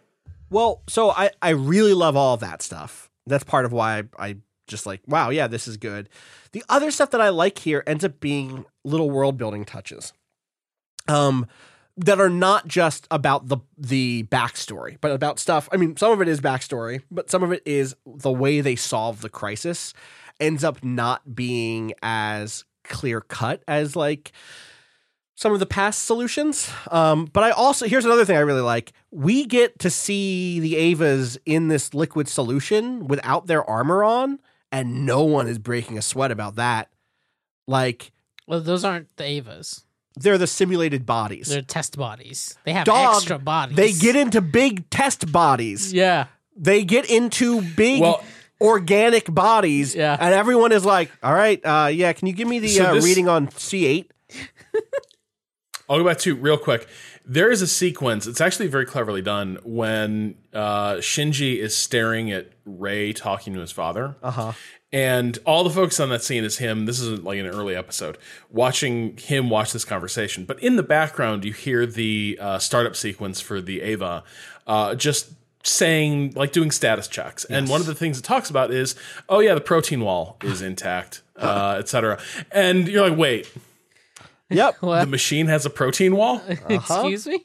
and and we've known so this that they're organic. We've we've known we've known it, and the, the world clearly Yeah. knows it. But the way that here, it's just like, yeah, okay, there are simulate there's simulated bodies that are just big organic humanoids that they're putting the big weird p- pilot plug into is a great little background detail. Um, and you know the way this episode goes is it turns out there is another piece of sabotage as an angel that is like a digital angel, uh, a a cyber angel begins to hack through the firewall. Digital. You know what I mean? Yeah. It's not digital. It's cyber. Cyber. Yeah. It's cyber. Cyber is a broad word yeah. you know um uh and is hacking not only does hack in seemingly hacks into rei's test unit uh, as it tries to smash through the control room um but also into the magi um, oh no, that was different. what was oh was that just that So- was just rei's It was yeah. reacting It was the it was the the it like s- the angel started grasping on the hand and they said like sever. I think that was on purpose, right? no i when i was saying what i was saying was is the reaching part of Oh no, the, angel. reaching, yeah. That's but like when meant. it hits when it hits the wall, it's because they've ejected that Oh, arm you're right. They've, off like- of the body. Right. It's They like, just have a, a lever to eject Yeah. Uh-huh. arms from humanoid bodies. Yeah. Uh huh. Um. Uh. So yes, there's been a contamination. This angel, uh, whose name I don't know, uh, begins to move through NERV HQ. Um. the Fox die. it's called Fox Die. Fuck. Um, uh, all of the pilots are ejected not only from their simulated bodies, but from NERV HQ entirely up to Earth, up to Yeah, what just- was revealed at the end to be a field outside Earth. Maybe this is the episode that ends with the like star conversation. I think it actually is. Um, uh, but we no, base I don't think so. no. Okay, is it just them outside being like, is anyone going to pick us up? Is that Yeah. the okay? Yeah. Yeah, Uh, yeah. you're right. You're right. Um, the everyone inside the facility starts to like jump into action. They they do this sort of uh, thing that you see in a lot of like sci-fi, you know, space movies. You're like shut down blocks three to seven or whatever, and literally different parts of NERV HQ get shut down and blocked off, and they close the bulkhead doors. Um, they Gendo is like, tell the Japanese government the sensors malfunctioned. Everything is okay, but everything is not okay. Um, there is a lot of like, uh, there's a lot of stuff that that again reminded me of some like kaiju stuff here, where it's like, well, what if we? uh, They're reacting negatively to to oxygenation. What if we pump it filled with ozone? Maybe that'll kill it. Uh, it it does not kill it. Yeah. They try to shoot lasers from some weird underwater drones. That does not do it. It has an AT field. Um, and also, it's just Hit the other button. yeah, hit the other button. It's decentralized. It's in the system. It's moving. It's it's slowly taking over the Magi. Yeah. We learn that the Magi are broken. Well, they, they describe it as like watching it uh, evolve in real time. Like Yes, you're seeing yes. like nature's evolution occur at a in a real time rate. Right, exactly. We learned that the Magi have three kind of units, or we've known that. The three units are Melchior, uh, uh, Balthasar, and uh, Caspar, who are named obviously for the three Magi, the, the three wise men of of Christian uh, of, of the of the Christ story, um, and they talk about it spreading like wildfire, and eventually set up a firewall to keep it from spreading into Caspar. Um, and they come up finally with a big plan. And their big plan is let me see if I can walk through this right. We're going to, it is evolving rapidly. Yes. And the end state of evolution is, of course, death, they say, like without any challenge, right? Yeah. Yeah, All right, I I think think that we're gets. already off. I think that. Huh? I think we're off course. Are we? So yeah. No. So no, the no the creature's purpose Oh, is life. This you're is why they do. You're This is how they do it. So You're right. What it's trying to do is hacking the the magi, and it's basically trying to get a majority vote on the hey, let's blow this sucker. Yeah, yeah, yeah, uh, yeah, yeah. And Which with two. they managed to forestall that, but it, the minute all the magi agree, it will detonate the facility. But the angel will probably be fine. But their point is, what if we also make if we force the angel into this like pact, and if we blow up, it has to blow up. And this is like the entire logic of this is really shaky given how the episode just ends and everything's fine. Uh, but yeah, it, like my understanding was basically they were taking like it was trying to create initiate a self destruct sequence, and then their checkmate was like ah, but mutually assured destruction, and the angel was like That's not what Oh, I, I guess understood. No, that's not my read on it at all. Cado, do you want to do yours while I double check the tape? well, yeah, for what I like, what I understood was that they were watching it evolve, and like, yeah, they do throw out that like line. It gets kind of tossed aside though because what it, Ritsuko like actually says is like, well, we can trick it basically into self-destructing through giving it.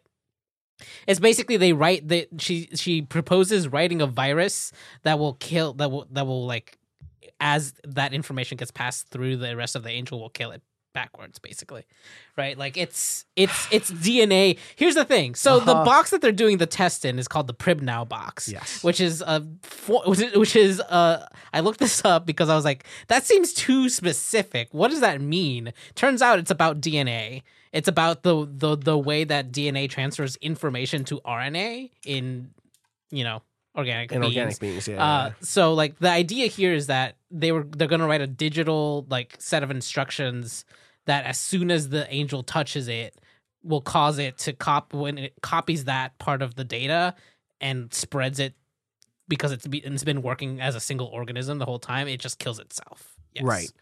Right. So like that is Misato says mutually mutually assured destruction. Let's convince it all. Let's we're gonna scuttle the the magi. Uh, Ritsuko is like, no, uh, Yeah, I- we can't uh, do we that." can't do that for reasons I don't want to get into. I'm just really don't think we should do that. And says my solution is we encourage the evolution. Yeah. Uh, because, and the, the specific quote here is the ultimate end of evolution is self destruction, death itself. Right. Um, and so, Okay. yeah. And so, still weird. yeah, no, totally. So the solution is to accelerate the its evolution. And Ritsuko says if the angel decides it's the most efficient way to avoid death, then it may opt for coexistence with the magi. And that is the part that is like you're right. It is sort of like it's, but it's not mutually assured destruction. What it is is like convince it that it is the ultimate end form, life form, and the end of ev- the next step of evolution would just be death. And instead of that, it'll just hang out in there it'll just exist it will just exist and coexist. And that's okay, right? It's totally okay if it just coexists with the Magi. huh i guess that was me re- misreading some of the ui elements in this being as like Who knows? It's all weird it's bullshit. all weird bull yeah Um, it's not particularly clear. And I thought there was like it did that and then also, but also, but like, also kills itself. kills itself. Mm. Boy, do I not know. And and frankly, I don't remember if this is a thing we come back to. So who the fuck cares? so. Yeah. I don't think so either. Um, the point is they have to get in there and reprogram Caspar, and to do it, they have to crawl inside of the Magi's core. Um, I think we get some cool like physical hacking stuff here of Ritsuko being like, "Hand me computer keyboard 25. Hand me a wrench." As I um, as I reveal finally that the Magi are in fact is in fact my mom. That it's a it's a OS. It's like a person OS or a person transfer OS, personality OS or But- something.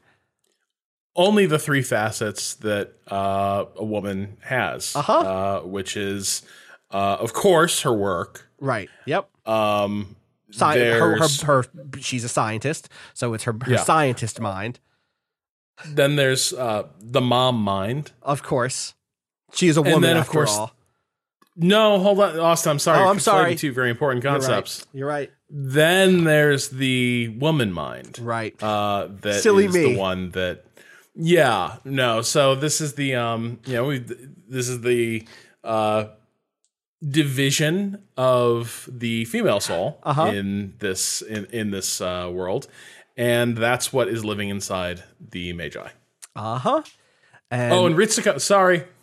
And of course, Ritsuko can only really relate uh, to like really well to one of the uh, magi, but that one's already been compromised. right. So what's she gonna do? There is, however, she can tap into something as a woman. What's that? Anger at your mom. Women's intuition. Women, women's intuition slash bitterness at your mom. The the women's the woman part of her is bitter, just like me, and so that there's a connection I can make. Um, yeah, yeah, that part less good.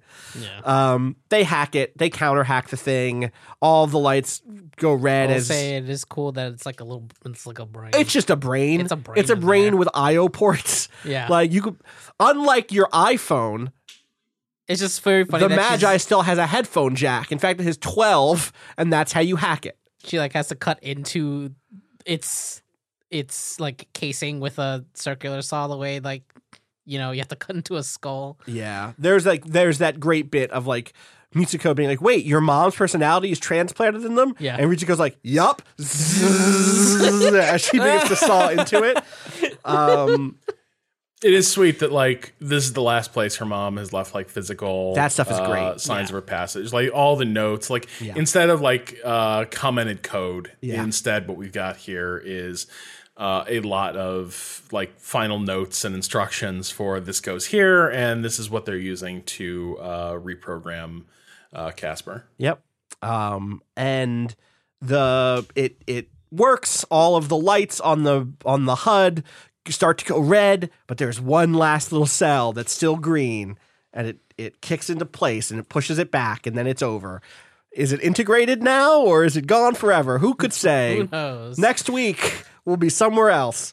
Um, it does have, I think, a really good little like formal ending in terms of like the Caspar brain is being slowly put back into the into the ground um, as Ritsuko kind of talks about her mom. And again it is that the the trinary mom thesis like there are the three parts of a woman.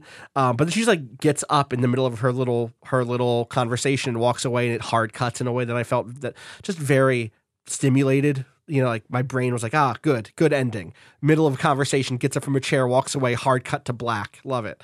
Um, we got through it. Those are the episodes for the week. I am with y'all where I think these are just not great.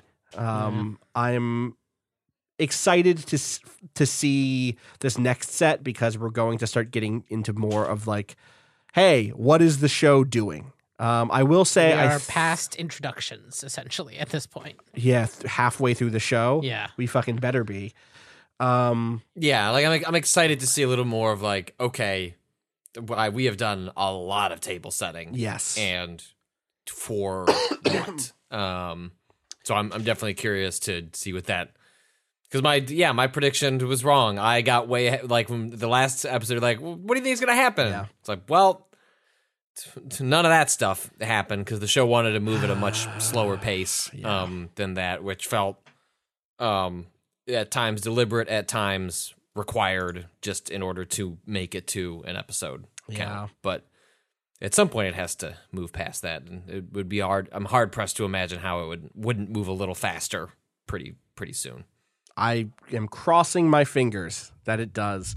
Uh, I mean, I know where it gets to. The thing that I don't remember is how quickly it gets there. Right? Yeah. Moment to moment. I will right, say right, the next right, episode we're watching is a clip or is like half of a clip show basically.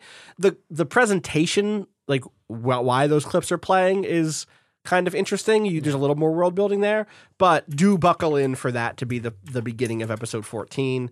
Um uh Right. What are we watching to? 14 through 20? No, that's too much. That's 7 episodes. No. 14 through 18? 19, right? 14 19. 14 When 15, do I- 16, okay, so 17, I've- 18, 19, 6. Then 20, 21, been, 22, 23, 20, uh, 23, 24. Yeah. Yeah, yeah, yeah. Then 25, 20. Then 25, 26, end and Ava. Ava.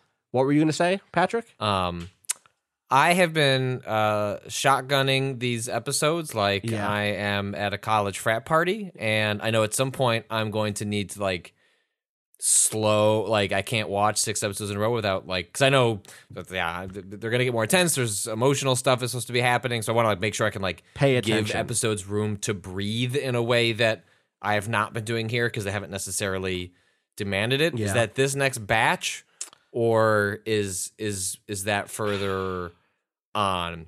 I at least like to get markers. Where it's like I, I'm Yeah, fine yeah, with knowing like, hey, this is an important episode. We're like, ah, you know, like don't watch this at like 2 p.m. on Monday while you're eating a sandwich. Uh, necessarily. If I'm remembering right, the bulk of this next set is like bigger story stuff starts happening, but it isn't the stuff that is like, I need you to slow down and take serious notes. Um, Okay. I would say pr- The arc after that. it's definitely the art. I would say like 18, 19, you should probably let breathe a little bit.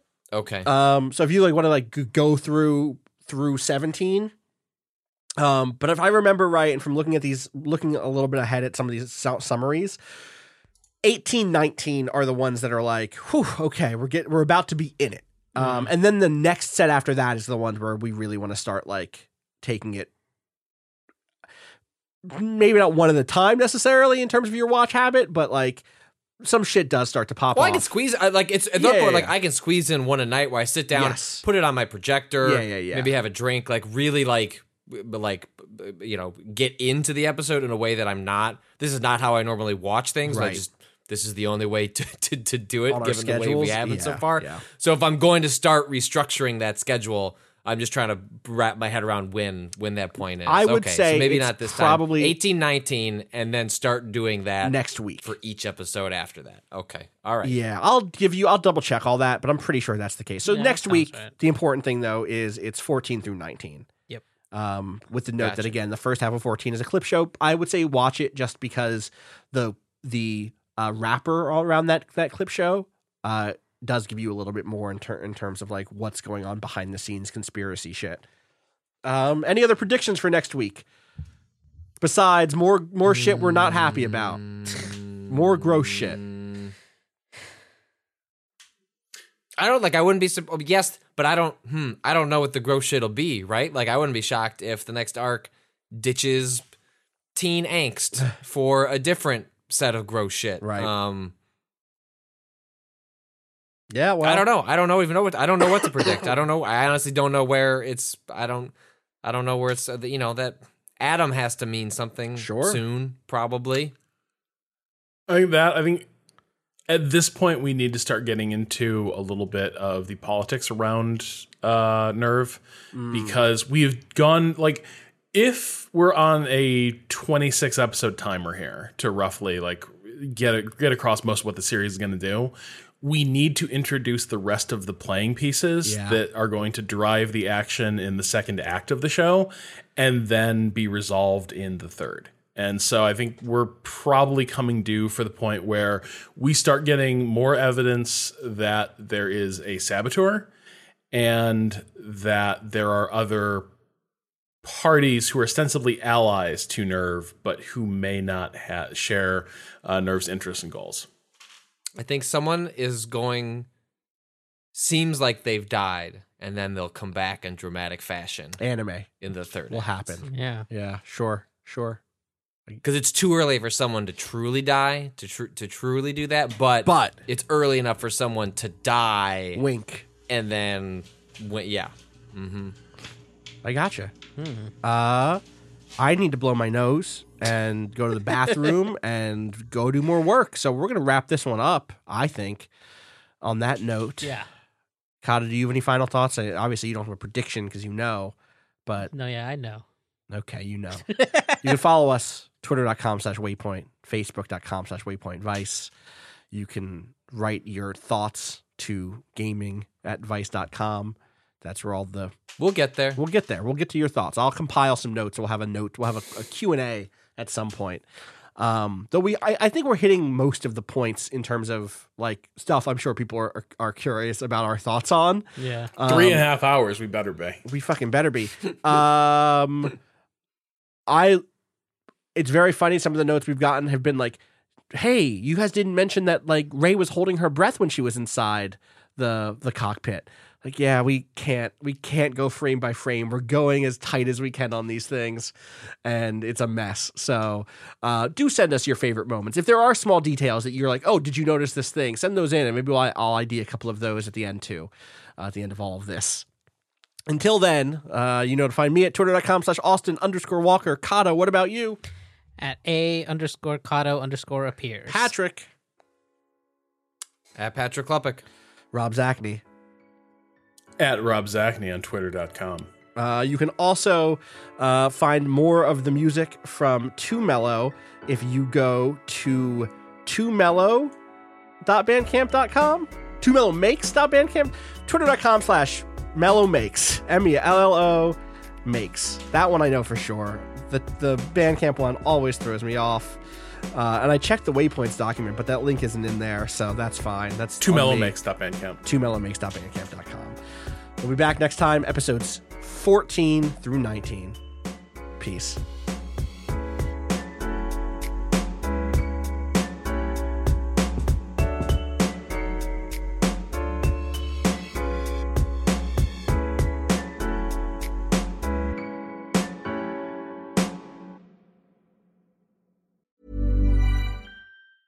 Planning for your next trip?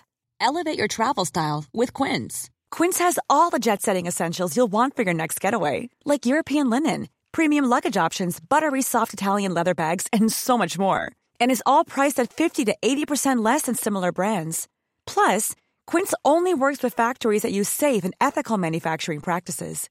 Pack your bags with high-quality essentials you'll be wearing for vacations to come with Quince. Go to quince.com slash pack for free shipping and 365-day returns. We ready to do it? We ready the time dot is? Oh, yeah. Yep. Either you run the day or the day runs you. That's the quote of the day. Damn. Mm-hmm. So true. Sometimes it feels like the year runs you. You know what I mean? Like, oh, all right. Uh, do y'all want to do 29 seconds? Okay. All right.